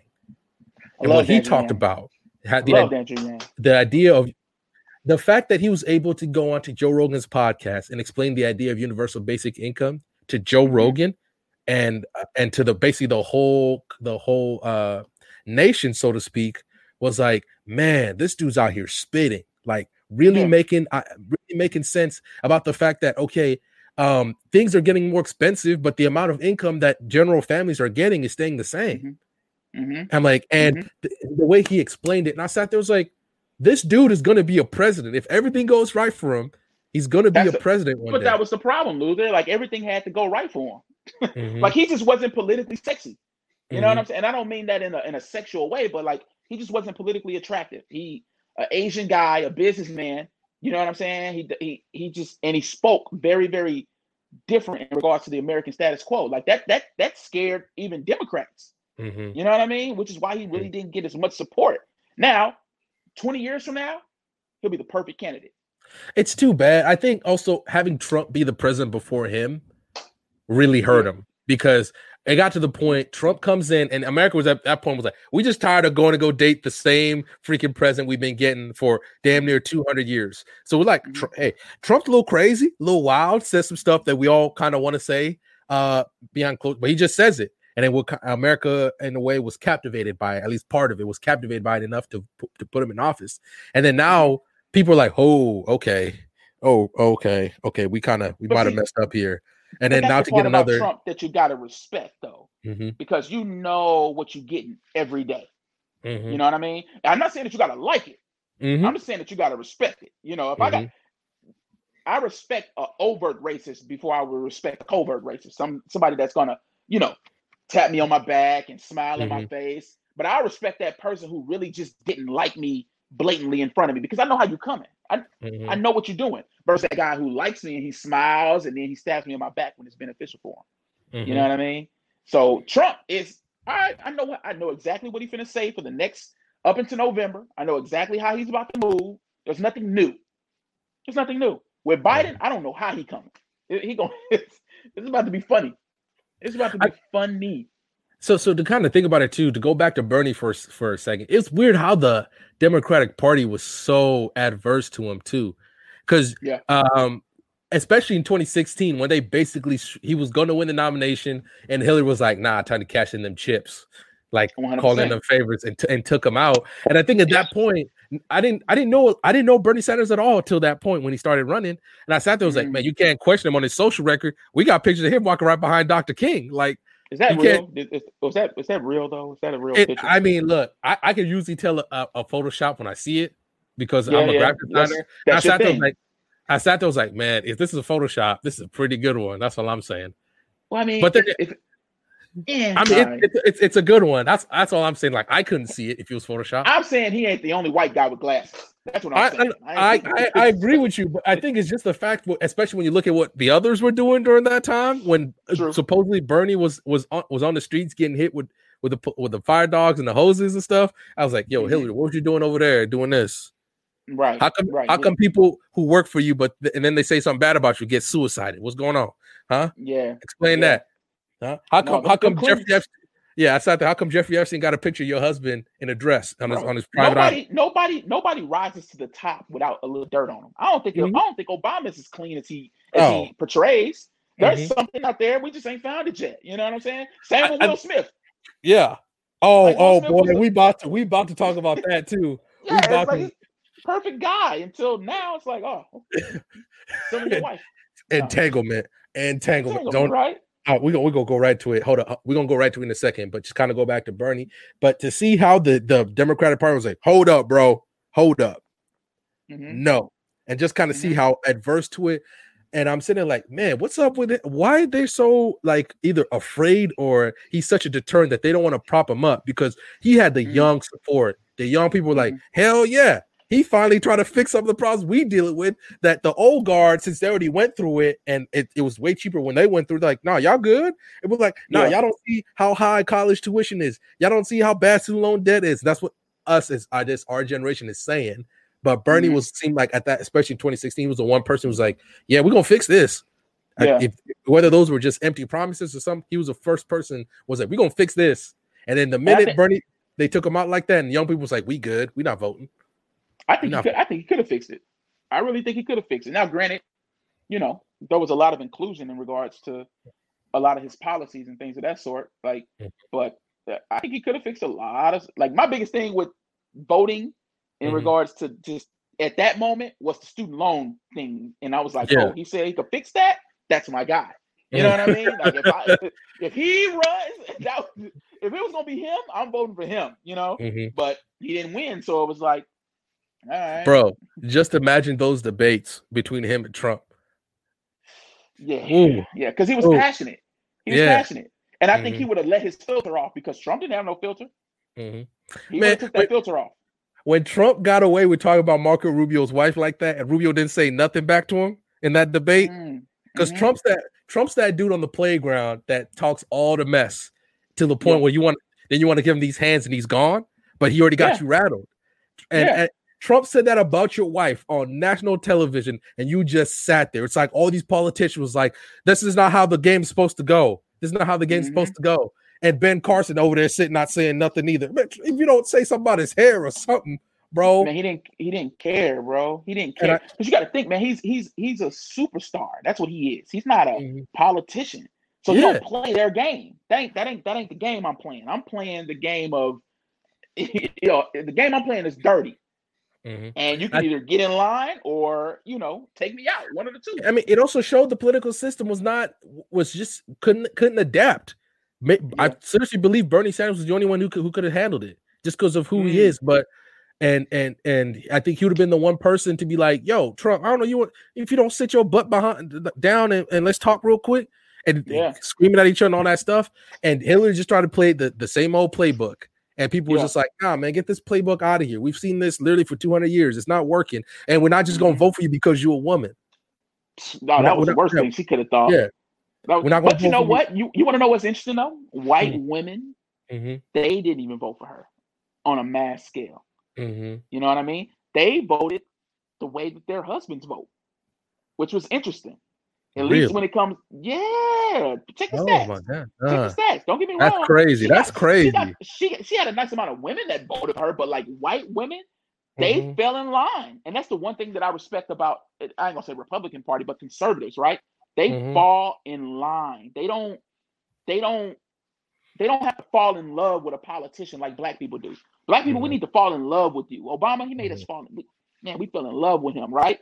Mm-hmm. Um Clinton before him, man, we fell in love with Clinton. You know what I am saying? Black, like, yeah, black people was like, man, Clinton just get he just get he just get the culture. That's yeah, what black he, people like. Not and not really looking at his policy and knowing that he was like really not the best thing for us. Mm-hmm. You know what I'm saying? When it came to like a lot of those crime bills and th- war on drugs exacerbating that, that's so it's like the three strikes rule, and it was like, man, wait a minute now, why do we have to fall in love with a politician? How come we just can't fall in line and really realize like, hey, this is for the betterment of us continuously moving forward. Mm-hmm. And just say, even though, even though I may not like him as a person, his policies they benefit us. Let's mm-hmm. vote for him. But if like Joe Biden, his his worst thing that he could have said was, you know, if you don't vote for me, then you're not black. Arab, all black people were like, yeah, you know, I'm I'm kind of done with him there was this pol- uh, not I say pol- there was this comedian on YouTube I watched, and in a way, he said like Joe Joe Biden's not wrong in, the, in terms of this because he was talking about eh, for the longest time what we talked about. We just been voting Democrat to vote Democrat, and he's yep. kind of calling he's calling black people out for hey, you y'all better continue the the the the, the line, right? And and he sat there was like, and think about the thing about the guts that or the the ease that he said that statement with at the end, where Charlamagne the guy was like, "All right, Joe, thanks for the talk. We out here." And Joe Biden's like, "Hold up, let me kick the door in real quick and let y'all know what, yeah, what, yeah, yeah, what I'm really feeling." And he's like, "Think about the ease it took for him to say that. That's where we are as black. We've allowed him to feel that kind of ease to say that. Yeah, no, yeah, and and, and that, that should really make us look at ourselves." Now imagine on a macro, on a micro level, what we allow in the office or in the workplace or mm-hmm. you know in the streets. So that's just it. Just shed the light on what we allow. Mm-hmm. You know, he, yeah. He didn't feel like we were a threat enough to to even think twice about saying that. Like he meant that. You know mm-hmm. what I mm-hmm. mean? But he has a reason to. One hundred percent, he has a reason to because we've done it for so long. So, I mean, so all right. I mean, it, it, it would just been so interesting. And then, I mean, I have this, this, this, there has to be rules that, first of all, the only people who should stay in, uh, in, in like their office or their post their whole lives are Supreme Court justices. You, you think they should able, stay too? I think to a certain point, like Ruth Bader Ginsburg, yo, it's time to retire. I'm sorry. That's I know, I know the leftists want you to live for three more months stay in your post more months and Trump can't appoint somebody else. But yo, yeah. you about to die from what I'm hearing. You your cancer is back, and you ain't like the most healthy looking individual to begin with. Yeah. And but I'm so how do you how, how do I expect you to be able to read the law and articulate properly? I'm sitting that's why I'm sitting there like most of the time, everything we've heard about Ruth, most of this year was like, oh, she's coming in and out of hospital. I'm like, is she still serving? Mm-hmm. So do we mm-hmm. just have an extra freaking seat in in the Supreme Court justice right now? How is yeah. how does that work when they're supposed to be what nine? They're supposed to be nine, and technically one of them just out all the time.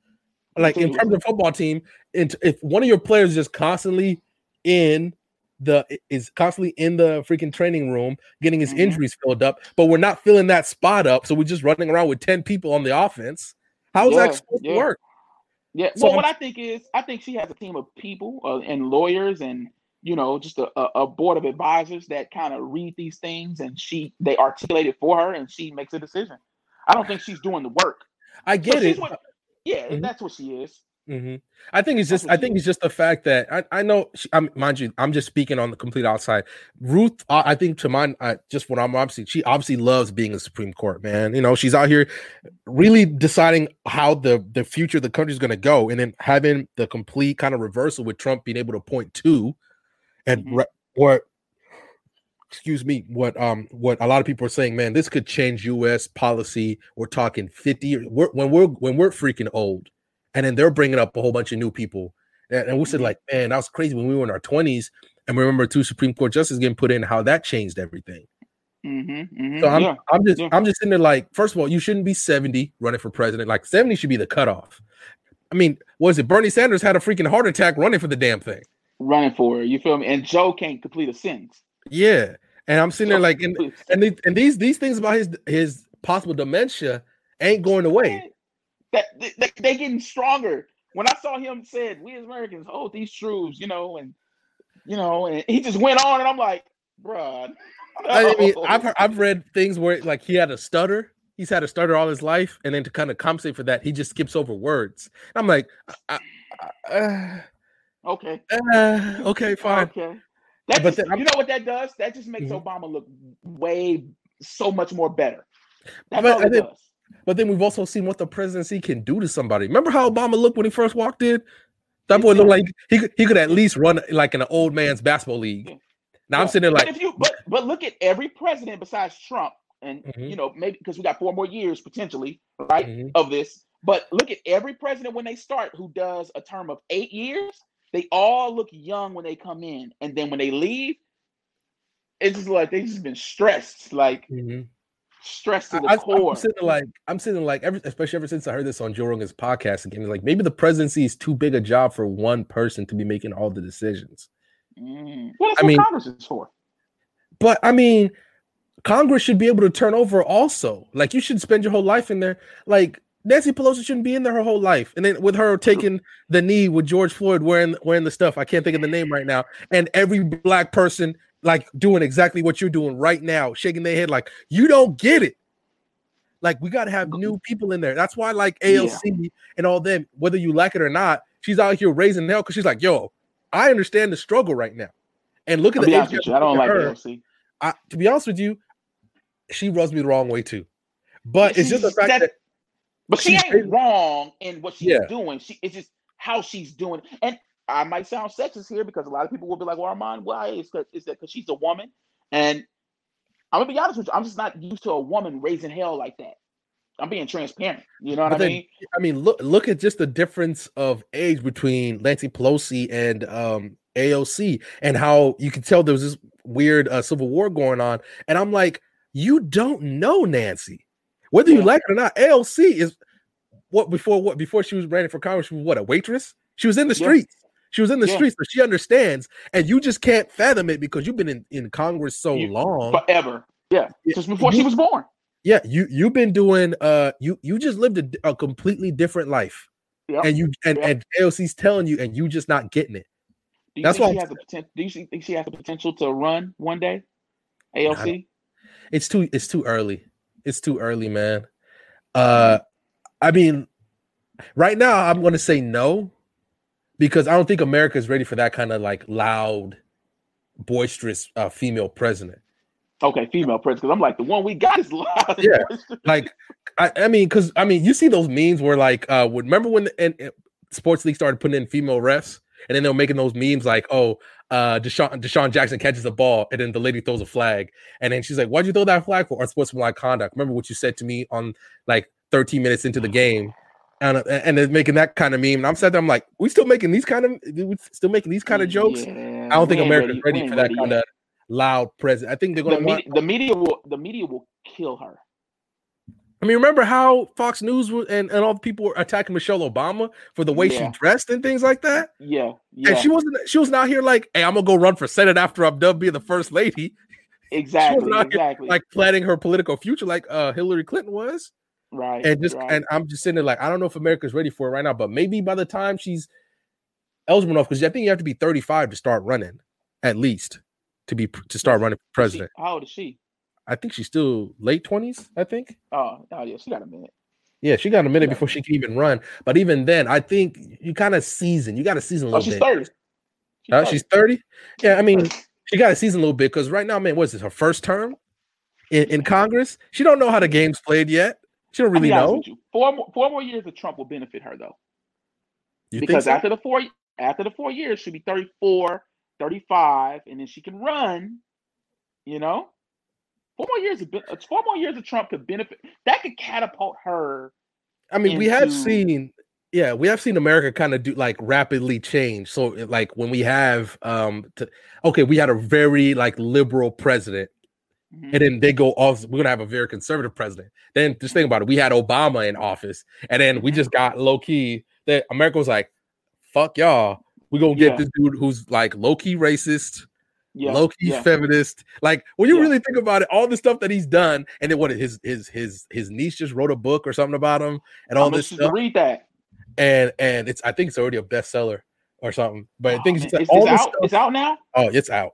It's out. Oh, I, bet I gotta read that. Yeah.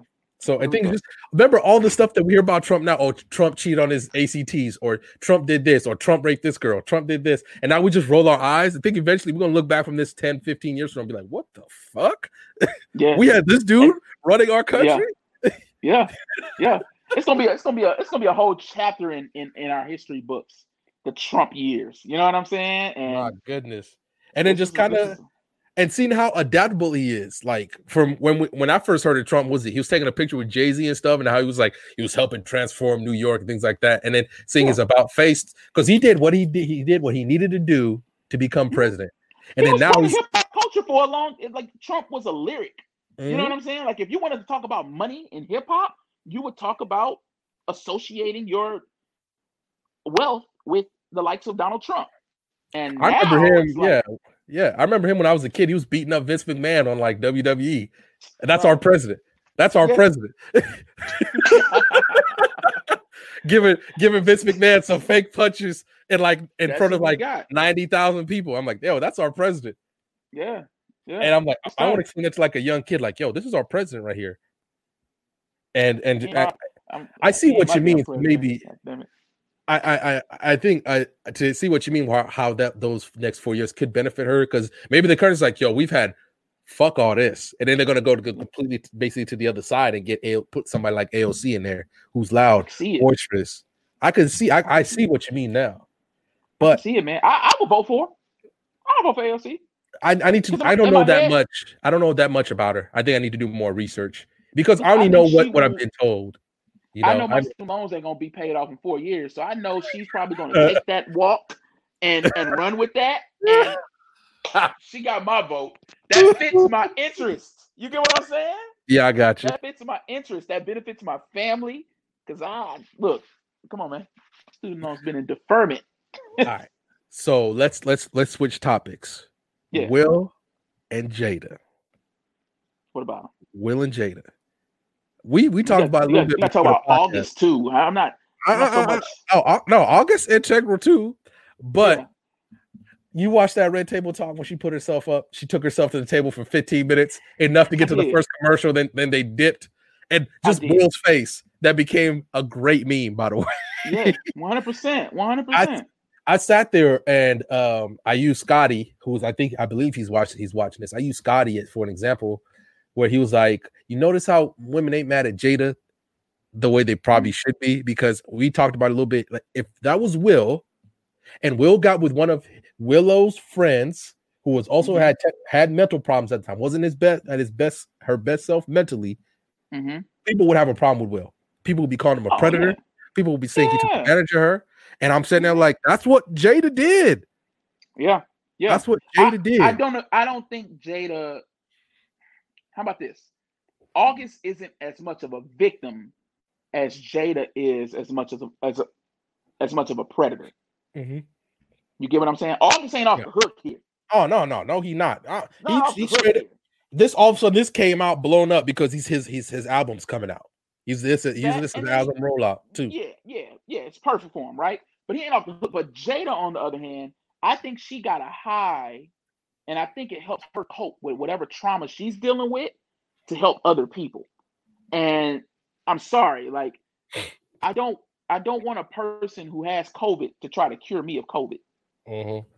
You know what I'm saying? Like it's gotcha. like you're sick yourself. Like I don't want you trying to help me. Like you can't. It's impossible. And yeah, bro. But Will is catching a lot of stray bullets here. And I, don't like, I hate that for him. I don't like that. I hate it.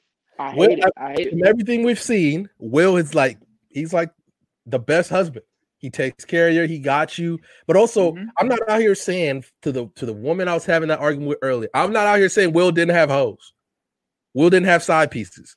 Okay, but his sides they knew they rolled. August out here thinking like he's the new main now when he when he came out. Minute, like that. Do we know? Listen, Will, as of right now, Will does not have any side pieces. I mean, uh, from what I was told, I got to go watch a Red Table Talk where Will says he did have some sides, and I was like, I got to go listen to it. But right now, because they threw out this girl, her name's Liza Koshy. She's like a YouTuber or something. And I looked into it, all I saw were like rumors. So I'm like, you give me rumors right now? You give me rumors. That's what I'm supposed to go with. That say Will is a hypocrite or he's a cheater or just, something like just, that. Just like OJ didn't do it, Will didn't do it. Will didn't do it. I just thought it was like if okay, if Will had okay, let's do this. If Will does have sides, they okay. know they roll. They know they yeah. roll. They ain't saying yeah. nothing. Okay. Yeah, 100%, August 100%. August straight rolled up like he was like about to open up an opera and just rolled out the curtain like, "What's up?" Well, you got to think about who August is. August is emotionally unstable. August is an R and B singer. You get what I'm saying? like, uh, like, and I'm not saying that all R and B singers roll this way, but August is is not the guy who I would think that he would keep his mouth shut. Mm-hmm. You know what I'm saying? Like when I get when I look at August Alsina or if I listen to his music, music, I get emotionally battered vibes, and it mm-hmm. all stems from his mother. And it go if you go back and listen to that testimony or testify album, whatever it may be, um, he talks about that, like his you know his strange relationship with his mother, and mm-hmm. that in itself, man, that that plays a role into how you deal with women in life. And he he caught a woman who he thought he can get motherly vibes from he ended up smashing, and he thought it was Peachy King, right? Mm. But she didn't feel the way he felt, mm-hmm. and man, it it it it turned for the worse. And the innocent person in this situation is Will, man. Like Jada, she's wrong, you know. August, he's wrong for catching feelings, although he was he had every right to because you know, sex is a very Especially, strong interaction. Especially, so, yeah, at that point where I mean, they said on Red Table Talk they were they were separated. So if I was if I, I sat there maybe looking at August mindset when he caught feelings like, hey man, they her her and Will ain't together no more. Now it's separate. So what's what's marriage? Like, what's the value of marriage then? If if separate separated mm-hmm. means I can go out here and I'm not divorced. I think I think with Will and uh, Jada, they have a they have a unique relationship. I think in terms of traditional sense of marriage, it's like like what you and your your wife have. Like, look, I'm gonna be with my wife until I die and mm-hmm. through you know through sickness and health through all this mm-hmm. through all the bad times the good times i'm gonna be there for you like mm-hmm. i believe now, you're gonna be there for me and, yeah and if it gets bad enough i'll mm-hmm. divorce you before i separate you mm-hmm. you know separate from you you know what i'm saying i'll do like I, I don't not believe in divorce i'm not saying mm-hmm. that that's me i'm not i'm not to the point of where will is like I, if if shit hit the fan and it gets too bad hey man we need to call it quits because i don't want to waste time Mm-hmm. My time is precious on this earth, so I don't want to waste time with somebody who I know I can't see myself continuously growing with. But mm-hmm. Will, on the other hand, man, and now we see the repercussion of this, of being separate but married still. You know what I mean? I mean, it's also you've seen like, man, I, I say this in like the best way. Will's family or the Smith family, they they weird, man. Like, was it Willow wrote a letter to Tupac asking her asking Tupac to come back because his mom misses him? Um, what? Was it? Yeah, and then uh, Tyler, uh was it uh Jaden calling Tyler the Creator his dad? And I'm sitting there like, man, the disrespect for Will and his family just for Will, is, man, is is real. Like, yeah. And then what was it? Remember that? I think we've seen all the picture of this one girl Will dated before Jada, and she broke up with him because Will wasn't gangster enough. Will just yeah, treated her yeah. right. And I yeah. sat there and was like, I wonder how many people are getting treated the same way Will was by that lady. And then now that it just seems like Will's a good cat. Mm. He's one of mm. the few celebrities to make the transition to YouTube very successfully and not be like, oh, I'm a celebrity. You should listen to me. Like just watching him like just become this dude where as crazy as crazy successful as he is, you still get that like he's still like a regular guy. Get that regular Let me guy. Tell you something. Let me tell you something though. Let me tell you yeah. something. And I learned it. I learned this, you know, from uh you remember Coach Campbell? Mm-hmm. And you, he said, I don't care what type of business you run, right? In life. I don't care what type of business you're involved in in life. But he said the business that will determine what type of man you are is the business that you run at home. And he said nothing will portray the leader of a man like his family does. So hmm. for you to talk about Will in regards to, or at least his family in regards to how weird they are, that is just a reflection of him as a man. So I'm not hmm. saying he's off the hook in regards to leadership, and I don't, know. him as a, I don't know him personally, but with the with the dysfunction that's always surrounding his family, I don't think he's had a stronghold on that.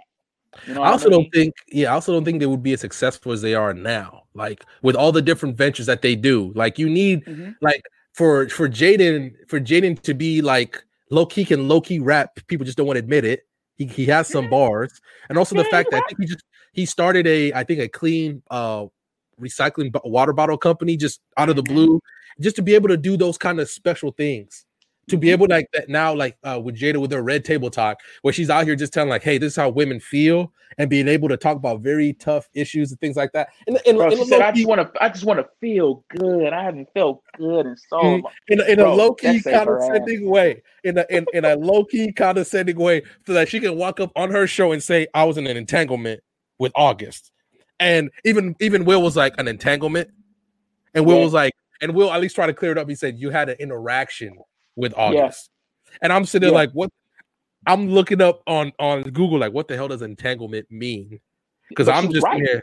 I mean, she was, and I sat there. was like, man, for you just low key make straight up say a word I have never heard in my 27 mm-hmm. years of I've life. never heard of the word. Never heard and, of the word. Yeah, and I'm sitting there like, it, it makes sense, but I gotta yeah. know the exact definition here, bro. Like, what what yeah. is it?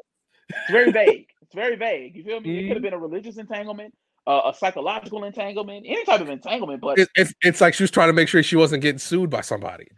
Exactly. It was so it was so vague that it, it worked out.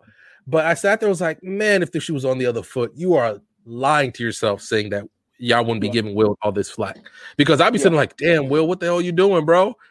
Like, but you know the beautiful part about about about that whole interview was the end of it mm-hmm. when Will said, I'm gonna get you back. And he laughed, right? But any mm-hmm. real man would see that and be like, "Oh, he meant that shit." You know what I'm saying? He meant he meant every every bit of it. Like, "Oh, I'm gonna get you back," and she was like, "Well, you already got me." And he was like, mm, "Yeah, mm. but you nah, I, I, think yeah. I think he got somebody real high up in whatever the celebrity he gotta smash the grandma. That's the only way he can. He got to. Let me tell you why he got to smash the grandma. Let me tell you why he got to smash the grandma. Look, hear me out. Hear me out. That's, that's the only way that he can get him back. This is, only, right. the only way. Mm-hmm. August Alsina came out with a diss record last night, right? What was it called? Entanglements with Rick Ross? Entanglement, yes. Oh, I gotta listen to and, that. And, and and Will is really the innocent guy here. Like all these shots that were just thrown at Will, subliminal. Like I got the keys to the house in the car. Uh, Rick Ross talking about some willpower, jaded, and it's just so many different lyrics. That's just like if I was Will, oh, the get back, I'll feel away. You know what I'm saying? Like, and I get, you know, August feeling his way or whatever it may be, but the enemy in this situation is Jada. And the only way that he can get her back, grandma's 65. Now, now grandma don't look a day over 40. you know what I'm saying? That's 25 more years, bro, that she got that has just not crept into her body. Mm-hmm. Will deserves the mulligan. I think he got to do it. I think he got to do it. And and Jaden and Willow, they can be upset. They can be like, "Oh, my grandma." And Will just like, "She ain't my grandma." You know what I mean? she ain't my grandma. She's your grandma. now she's, she's ain't my grandma. I'm sorry. I man, I'm I'm I think I'm very I'm very interested to see what what what goes on from here because my goodness, man. What I mean, like I ain't heard of August Alsina in years, and obviously he just right. comes out I'm like, and then we and I saw the pictures, saw the one with Queen Latifah in the back, and Queen Latifah like, oh, they mm-hmm. fucking fucking. Yeah, yeah. Like yeah. she, now, she if, run- Will, if Will if Will comes out with a diss record, right? Mm. What is off limits with August? Because it seems like nothing was off limits with Will. Now, granted, it's really nothing you can say about Will because Will is just like the cool, like he very the fresh prince. Yeah, he just and, and, worth, and, and, he's worth almost half a billion, right? There's really nothing mm-hmm. you can say about Will. Only thing you can say is that you know I I, I crept with your lady, right? Mm-hmm. Can he go to the extent of talking about August's mental health, autoimmune disease? Can he can he can he do that, or can he does he have to hold some bullets back? I think Will might have to. I think I think Will himself will make himself hold some bullets back because I agree with you. The, the the minute I mean that's what Will at. He's he's a nice cat, even though he got bars and and you think he can't just roll up on your track and give you some heat and walk away. Yeah. So I think I think he's gonna be nice. He's gonna be nice, even though he definitely could. Um, he definitely could get him. He's like, first of all, don't be out here acting like we didn't take care of you, you grown man. Like we you came to you came to my house and we took care of no you. Damn, when you ain't yeah. no damn health insurance. Yeah, put you with the doctors to heal you Who up. Was it? Who was it? Your my son came to us and said, "Hey, can you t- help out my friend?" And we was like, "We got you." We got you. But yeah. also, I, I think Will has to be careful that there ain't no like blowback on him. You get what I mean? Like, let's say he's he's coming at him real hard, and also like, I know you ain't, and then people can't be like, "It's crazy he's talking shit," and he still let this dude get with his lady. That is, he got to be kind of care, it's like kind of careful about that. Well, I mean, I mean, the, the cat's got the bag with that now. You know what mm-hmm. I mean? It's like I, I, think, I think the only blowback Will gets is is from people who are of cancel culture. Oh mm-hmm. no, you can't talk about the disabled or you can't talk about the the mentally sick. Well, the mentally sick talking about me. Mm-hmm. You know what I'm saying? So like yeah, no, I'm not gonna let him sit there and think he's he, he's chilling, he's safe. Yeah, I'm shooting back. Mm-hmm. I'm shooting. I'm coming. I'm sorry. It is what mm-hmm. it is. It is what it and and Will needs to get a burst from Tupac to make that hit. Really, he needs to use he needs to use that hit 'em up record as a sample. Mm-hmm. You know what I'm saying? And he needs to just go hard at him. And if he do that, he'll be all right. I mean, right. I mean, I'm. It's going to be so. What with smashing grandma? He got to smash grandma. That's that. That's his. That's his ultimate. I don't think Will will get into heaven if he don't smash grandma. Gotta be like, bro. Like, I hope somebody on, gives him this list of things to do. But maybe yeah. Will, I think Will also makes his moves in silence. So maybe he already did get Jada back. He got her back real bad.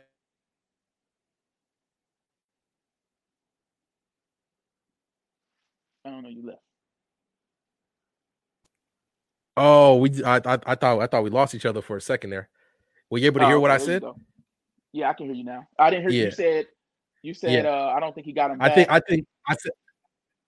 I think I think Will maybe already got Jada back because he makes his moves in silence. You get what I mean? Mm. Mm. So I think I think Will maybe already got her back. He just like, look, I'm gonna do it to you because this is who it's really about. It's you, mm. you in yeah. August. I don't care what the other hoes got to say or what the other people got to say. They, yeah. they can think I'm soft. They can think I'm soft, but hey, when she leave the house, she come back to my you house. You know, she yeah. driving my car. Like like you doing this, like you coming to do take care of things that I built. Like that don't, that don't sit well with me though. You're right, but I'm well telling you, it, it's the hidden. I think it's the hidden. It's the hidden victories you don't know we will. Yeah, I can see that. He's he's he, he seems like a methodical guy. You know what I'm saying? Mm-hmm. And he ain't. I, think I don't. Yeah, he's not gonna. He's not gonna exploit his wins. Mm-hmm. I think it's also just the fact that I think Will, if I was Will, I'd be like, man, you got you really brought me up to this red table talk to talk about this shit because you couldn't handle your business. So now it's my problem. That's my problem. We was chilling. I was gonna go because you know we heard all the rumors. Like, was it Margot Robbie, I, Liza Koshy? All these. I mean, I was gonna go see Margot after this. Now I gotta go see Margot now. Got huh? to. It's a must. I got to now. It's a must. Man, I and was doing next, chill. And his next movie got to be a hit. and next movie got to be a hit. The pressure is up on Will, man. The pressure is up. The pressure is up. That's why. See, that's why you that gotta is... marry. You gotta marry right. Listen, you're not married yet, right? Uh, you have to marry right. Okay. Your marriage is probably ultimately the most like. Here's what I think. Let me let me hear me out. Hear me out. Hear me out. in life, right? You make a lot of, you know, small decisions, right? Where do you go mm. to school? What are you gonna eat? What are you gonna wear tomorrow? But there's about three decisions in life that shifts the the the the the track the trajectory of your life. And the woman that you pick is one of those. Mm-hmm. You get what I'm saying? Now, mm-hmm. that's not to scare you or to stall you, but vet the hell out of that woman before you do it. You mm-hmm. know what I'm mm-hmm. saying?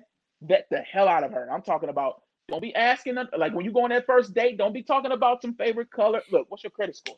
Okay, well, if I was if I was in this situation and there was harm, what would you do? You got to ask those very intrusive questions, man.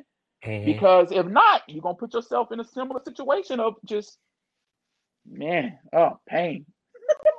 pain. it's bad. It's bad, bro. All right, so I mean, God, we've been talking for almost almost two hours. So you know what? Let's finish up uh talking some mess on Wes, and then I want to bring oh, up some man. topics that we, we can talk about uh, when I come on yours, which I'm really excited yeah. for. Just got to figure out a time. But uh so Wes, Wesley, mm-hmm. Cal L Forio, think out here. He, That's his last he, name he put Kal-El on this thing like he from Krypton, man. You don't get your butt out here, think you running the LeBron stands of all LeBron stands. Like he out here literally saying that uh you say like that LeBron was faster than Usain Bolt. I almost flew to I almost flew to New York and gave him these hands. How dare Wes you disrespect? How dare yeah, you? Wes Wes Wes is the ultimate LeBron sexual, and he talks about LeBron from this this standpoint of of like how everybody else talks about Jesus. You know what I mean? Mm-hmm. And if if anybody can do it, LeBron can do it. And granted, LeBron is I'm not taking nothing away from him. I'm not saying that he can't. Mm-hmm. I'm just saying that he ain't. You know what I mean? And Wes can feel whatever he wants to about those statements, but he knows how I feel about him and LeBron James. You know, we're not. I mean, I'm not out here saying that LeBron ain't good or anything like that, but my God, I'm like, LeBron, he, he never done nothing wrong. I mean, to the point like every so so if like that's one that's that's one. I'm be honest with you, that's one. He's mm-hmm. arguably he, he I don't know where the dirt is at. You know what I'm saying? He's our our athletic Obama. We ain't seen no dirt yet though. I mean, I mean, whatever he got, he I mean, whatever he's doing, he's chilling. But I'm sitting there like if if like Kyle Kuzma make a shot in the corner, a Wes would be like LeBron taught him how to shoot that shot. Yeah, yeah. And I'm yeah, sitting there like, hey, hey, Wes, for real, calm down. That's all right. right. I get well, it. LeBron's doing all this stuff outside. He, he got the school running so he get those kids to college for free. I'm not sitting here saying he ain't doing anything great. I'm like, my mm-hmm. God, Wes, what the hell is this, bro? But then again, you got to think about it, man. I, I remember talking the same talk about Kobe Bryant. That's my yeah, guy. You know and I'm, I'm talking mess like I wasn't saying the same about Kobe. Kobe yeah, I, I, was saying the same thing about Kobe Bryant. And so I, I understand Wes, and it's just his turn to talk. That's all mm-hmm. And my uncles, they were talking the same mess about Jordan. And it, mm-hmm. at the mm-hmm. time, it was just their turn to talk. Yeah. So, and my my son or my my cousin or whatever maybe, they're gonna be talking the same mess about whoever is their guy, you know. Mm-hmm. So, so and then Wesley take uh, like we already talked about his thirst trap picture with him out in the pool and probably in like mm-hmm. the Bahamas or something, whatever. He deserves it, man. He got abs, man. He has, he has, he has a very I strong get, core. I, I get it, and also, man, your stories be too long, Wes. Faith, focus, yeah. finish. And I'm sitting there, I'm like, yeah. this dude literally story his whole day, his whole yeah, day. And I'm like, I don't hey, think he has that, a job. I don't think Wes works. And I don't like the fact that Facebook always be putting like, hey, Wesley got a new story. I don't care. Yeah, I'm not trying to see that. And, and and who plays football on a Wednesday? He plays. He, he goes out there to the middle of of New York. I don't. I didn't even know they played football in New York. Yeah. I didn't even think that was a like. Where do they? Where do they put? Is there? I thought there was only like two football fields in New York. Which well, there's only I mean, one. He must, be, he, he must be at that one because man, he always there with his people. That's like, really not a football field. That's a green basketball court, and that's what that is. Not a football field. That's a green basketball court, and they just painted the lines to make it look like a football field. Because it's in a cage. Like, bro, that's the most New York thing that I've ever seen in my life. My it's a goodness. football field in the middle of the city in a cage. That is amazing. It's like they don't trust y'all to do anything in there. Like, mm. nah, y'all just play football and get out. get out in Tim's. Oh my god! And also, you saw. Remember how I used to laugh, man? Just. like, I'm like, I remember the first time I heard him. I heard him laugh. I thought he was choking. I literally thought oh, it was wow. choking. I, I, got up and I was concerned. Hey, bro, you good? And he's like, yeah. what? I'm like, you good? He's like, no, I'm fine. I'm just laughing. I was like, what? Yeah. And then he started laughing again. I was like, hey, bro, it's gonna take a minute to get used to. there was no bass in the laugh at all. There was no bass in the laugh. But yeah, you know, yeah, yeah, Lerma, we doing him dirty because he deserve it. All right, I'm getting tired of him mm-hmm. talking mess like he running things out here. All right, he think nah, he better than man. us, man. He, he think he, he better than us. Better. He does not think he's better than us. Nah, nah. I'm, that's how I'm taking it. That's how I'm oh, taking like, it. You going there with him? Dang. Yeah, I don't care. I don't care if he ever said it or not. That's, that's how I'm taking Dang. it. Mm.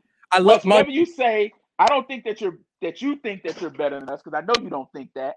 I just don't think LeBron is better than Kobe Bryant. That's all I don't. I'm I'm right there with him, but mind you, I love I love Wesley to death, man. It was my my my the last roommate, my last college roommate. I love him to mm. death. We went through some stuff. I talked to him a little bit, especially when he was having some problems um after I left with with the coach and stuff. I mean, he's he's he's a good dude. He takes care of his people. But man, them I, them 24 hour he got like 30 things in his Facebook story. I didn't even know Facebook could even go that high, but he's still out here pumping. The fact that he probably wastes one to two hours of his day on Facebook adding to his story is ridiculous. I'm gonna tell you. I'm gonna tell you oh, if it's basketball season, like I don't like that's what I said. I don't think Wes has a job. I don't think he works. I don't think he does anything of importance like outside of Facebook because he every time you put like he is like the Facebook LeBron police. I'm, if a, you I'm put it up there, he sees it. He sees and he's ready to argue with you about it the whole day. Like sometimes I just be like, man, look, I don't have time to argue with you all day. Mm-hmm. Yeah. All day? And also, all man, some of his sports takes was bad. Like when he thought Alex Smith was a Hall of Famer. I'm like, we need to talk, bro. mm, we need to mm, talk. Yeah. We need to yeah. talk, bro. Yeah, he ain't a Hall of Famer. No, I'm, I'm like, bro, I'm I'm sitting there like he thought Alex Smith was a Hall of Famer. Um, but this is this is a receiver talking. This is a, now it's not a knock on you, but this is a receiver talking. You know what I'm saying? It's like, eh, he makes us all look bad sometimes. But man, you can talk about LeBron's failure. Like, man, I can't believe LeBron tripped walking down the stairs. Yeah, man, them stairs was faulty. Like they didn't build them up to yeah. code. And I'm like, hey, yeah. bruh, bruh, he just fell down the stairs. Like it ain't yeah. no dirt. Like he got up, he was fine, everything's good. But he's like, nah, nah, nah, nah. He just have every excuse in the book. Every uh, excuse, uh, man. And I think I think uh if they don't win this year, you know, he has the biggest excuse. You know what I'm saying? He has the biggest biggest excuse. Somebody's on there. He said yeah. he got the LeBron notifications, on hold.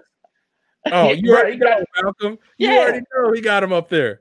Yeah, man. He don't he don't never let me live with the LeBron slander. You know what I'm saying? Oh my god. Like Malcolm, Malcolm a LeBron stand too, but he don't be out here in the streets like like he out here, what's he out here protesting? He got the pickets. He bring his whole yeah. family in that mug, holding LeBron yeah. signs like he the goat. He doing this, and what everybody else says is wrong. And I'm getting tired of his mouth. yeah, Malcolm don't care. Malcolm, Malcolm, like, all right, man, I said what I said. Move on. Mm-hmm. You know, move on. Wes, on the other hand, he is. I'm telling you, man, it's the LG Bron T, uh, all that. That's that's what Wes is. my uh, my my thing is, I hate this year if LeBron don't win the championship of the NBA. Is I'm like, man, COVID, Kobe was the problem. So See, the like, problem I is, like, I like, I really want him to win because I'm a Laker fan. You get what I'm mm-hmm. saying? Yeah. So it, it's hard for me. I just don't want Wes to be happy.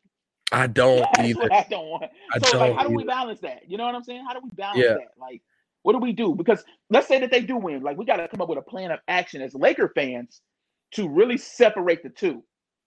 No, we ain't hating on LeBron for no reason. Hey, Malcolm, hold up, hold up, bro. We don't be hating on him for no reason. You tell me another big superstar like him that has lost more times in the championships than LeBron. Like it's weird that Tom Brady has the basically the exact say it. he has the complete exact opposite resume of LeBron.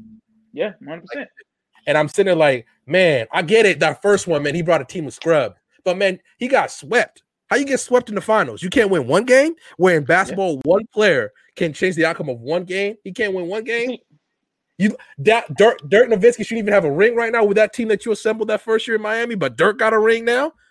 Hmm. Every time, do every we, time, do we fault do we fault LeBron though the whole way through, or do we fault the team? I think some of them is definitely the team, but Dallas, that's LeBron. He he played terribly in that series. And Wes don't want to admit it. Malcolm don't want to admit it.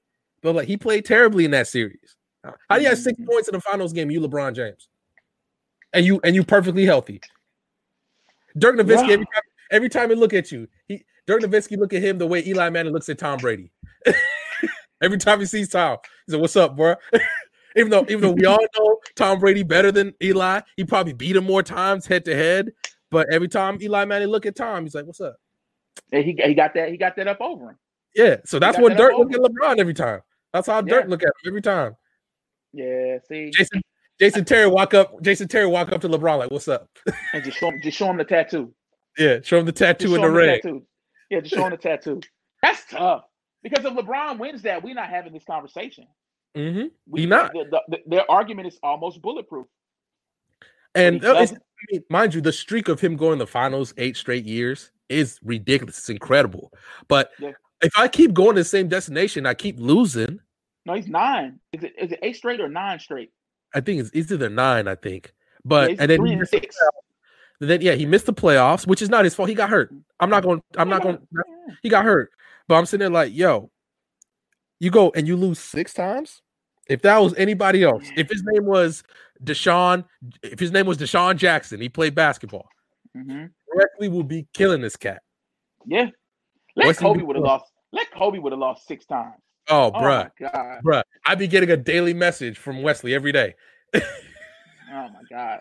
And and that first Heat's finals, like, like, don't get me wrong, I get it. It was a new team. Unfortunately, bro, if you come I, that no no no hey, no no we, no what Malcolm we didn't say he didn't lose not he just went to the finals nine straight times. No, That's he lost, he lost six total. He lost six total. All right, Wesley, don't get it twisted now.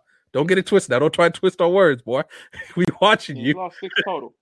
yeah, but I, am just total. saying, I love LeBron. Look, look uh, it's, it's going to be interesting to see what he does after he's done playing too. I mean, that dude he just, can't, he just, can't, he just can't get on no helicopters, man. Uh-uh. He just can't get on no helicopters. He uh-uh. got to take the train everywhere. I'm that's, sorry, hey, can't. We need him call, to stick around. Yeah, you call Elon Musk and you get him whatever new technology he building yeah. to help yeah. you travel. You get on that. Okay. Yeah, we need him you to get on around, that. man. Oh my, because his school is really promising. Uh, what uh-huh. he's doing, and then uh, his his initiative to get people to start voting, and then him the fact that he's not afraid, except for one time with China, which is going to stick in his resume because he did not address that right. You can't be out here caking up, which is kind of his fault um because he's a global superstar. He's willing. I don't know what happened with that. I, I wasn't. I wasn't into that. Uh. So Daryl Morey, the general manager of uh of of the Rockets, was like, "Hey, free Hong Kong." Remember when those protests were popping off all the time before COVID? Now they're back again. He's like, "Free Hong Kong," right? And then mm-hmm. uh LeBron James was basically I can't remember exactly what he said, but he he dis he disparaged Daryl Morey and he said he didn't know all the facts and stuff. And I was like, LeBron, that ain't a good look because your shoes are being made in China by was it sweatshops and things like that. And the fact that you're willing to obviously be fight for civil rights for black people, civil rights and all that stuff in America. And you're a global superstar. And the first time he's really his first chance to talk about international rights, he straight fucked it up. I mean, I, I wouldn't want to get into that that war neither, though, Luther. Like when you think you're right, it, it's like you're right. So then he I never what's going on in America. I feel that, right? But he never should have said nothing. He never should have said nothing then. What? Because he wait a minute. Did somebody ask him? He was asked. What he could have said is like, "Look, I don't know enough about the topic yet. But Let me do." He said though. No, no. But the way he his tone, the what he's I can't remember exactly what he said, but he was roundly criticized for it and then and then mm. it's it's it's just the fact that he's basically he's, he got in his own way. He, he sounded like a hypocrite, which was the thing. It's like, look, I don't I, I don't so, know. I, so he was supposed to he was supposed to ride for Hong Kong. In other words, that that would have been the best thing for him to do was to to say based on his yeah. history. Yeah, based on his history, that's basically where he should have went. And I understood that if he was hesitant to talk about it, because first of all, China be making him a lot of money. Okay, that's a lot of bread he making from China, yeah. right? So my thing was just like, look, I don't think what I'm in the, the problem right. with Hong Kong though. Like, what was what was their problem? So, if you could give me in a couple of sentences. So Hong Kong, uh, there was this new bill that was introduced in Hong Kong, which is basically like if you talk crap about the Chinese government, you can get extradited to China to face charges. Okay. Right. So they're a communist country. They're a communist country, right? Yeah, but Hong Kong is is te- it's a part of China, but it's also not a part of China. Okay. So, okay. uh, so there's this there's like even in the in the way the government's run, it's like pro uh, China, pro democracy kind of thing. So there was massive protests around it, right? To the point, I mean, you literally saw Hong Kong streets. Like, if this was like, if this was happening during COVID, people just like, yo, Hong Kong just going, people in Hong Kong just going to die. That's the mm-hmm. way it looked. And it was like they were violent, whatever. And then um the NBA was playing in the preseason there in in mm-hmm. uh in in China. They're going to go play against the China teams and a way to kind of raise the NBA's profile internationally, especially in a huge market like China, which a lot of companies are going to. There, there's a lot of money to be made in China. So Daryl Morey shoots out his tweet supporting the Hong Kong protests. And of course, they're going to go to LeBron because LeBron's outspoken. He's out here for civil rights. Then what he says Those was terrible. What was terrible based on his history. Well, he could have been like, "Look, I don't live in China. I can't really politics." That's what he could have said. People would have been mad about him, but he's not wrong. LeBron don't live in China. He's like, I don't know enough about China. I'm really only come here for business. So yeah, what you want me to say? I mean, give me a second. Hold on. Give me a second. Give me a second. Mind you, that's a very uh, like rough overview of everything that I'm saying. If You forget what I mean? Yeah. I just want to know what he I gotta, exactly. yeah, I gotta go back into it and, and like basically re kind of oh, okay, review. Okay. Yeah. Okay. He said LeBron speak for the first time since the NBA trip to China. Said Daryl Morey was misinformed about the ramifications of his tweet and not educated on the situation. All right, you know what I'm saying, man. Look, I'm not educated on the situation to speak. Like I, I, that is a very. I would so hear me out. Mm-hmm. I would want that from my athlete mm-hmm. to not speak from a standpoint of emotion. You know what I'm mm-hmm. saying? Like I mm-hmm. would want you to be very, very well grounded and well rounded on the re- on the situation at hand before you talk about it. I think he elevated the status of athletes speaking out on political situations in that regard. Shut the hell up until you know what the hell's going on. And then when you know what the hell's going on, talk your shit. You know what I mean? I think it but, was just fact, most of the Western world supports Hong Kong, and it looks like they're basically fighting for their kind of a uh, right to be to stay kind of democratic. So, okay. only what worked against LeBron was just his history. It was just his history of supporting civil rights. That's what worked against him. Yeah, but but that's his that LeBron put his own mask on first before he put somebody else's mask on, mm-hmm. or help them put their mask on. That's Mind, yeah, mind you, it didn't affect LeBron in the long term. People don't even really speak about it anymore, you know? Yeah, but it, it, I think it was just at the time, it's like, man, all this stuff's going on. Like, there are literal people getting killed and fighting for their rights in Hong Kong. And the one time you get a real big um, athlete who uses his platform, which what a lot of people would say the right way to highlight social issues, the one time he could do it internationally, internationally, he he straight said, "I'm gonna go over there." it's like Daryl messed up, and I'm gonna go over there. And and then it was roundly criticized, not just like obviously in America, but internationally he was criticized because people people are going to listen to what uh, LeBron's going to say. Yeah, which is why he ain't came out with nothing about Dwyane Wade and his kid, and that's that's. Oh, that's something I, I. I mean, we're over two hours. We, I mean, we can we can go into it if you, you want. You know what? We can talk about it. that. We can talk about that on the fatherhood podcast. Oh yeah, involves fatherhood. Because I was, I was going to say that's something I've, I've been very interested because I know you've taken a stance on it. I don't know enough even about the transgender community to even have, and I've been trying to learn the whole time because man, that's something that seems incredibly brave and things like that. But there are also the medical kind of problems. I have gay, I have gay clients mm-hmm. who have brought in their friends who are a part of the trans community just because you know I don't want to offend my client one day by saying some wrong shit. You know what I'm saying? Like, yeah, you pay my bills, right? So I yeah. was like, I actually put it out there to them to say, hey, educate me on this situation.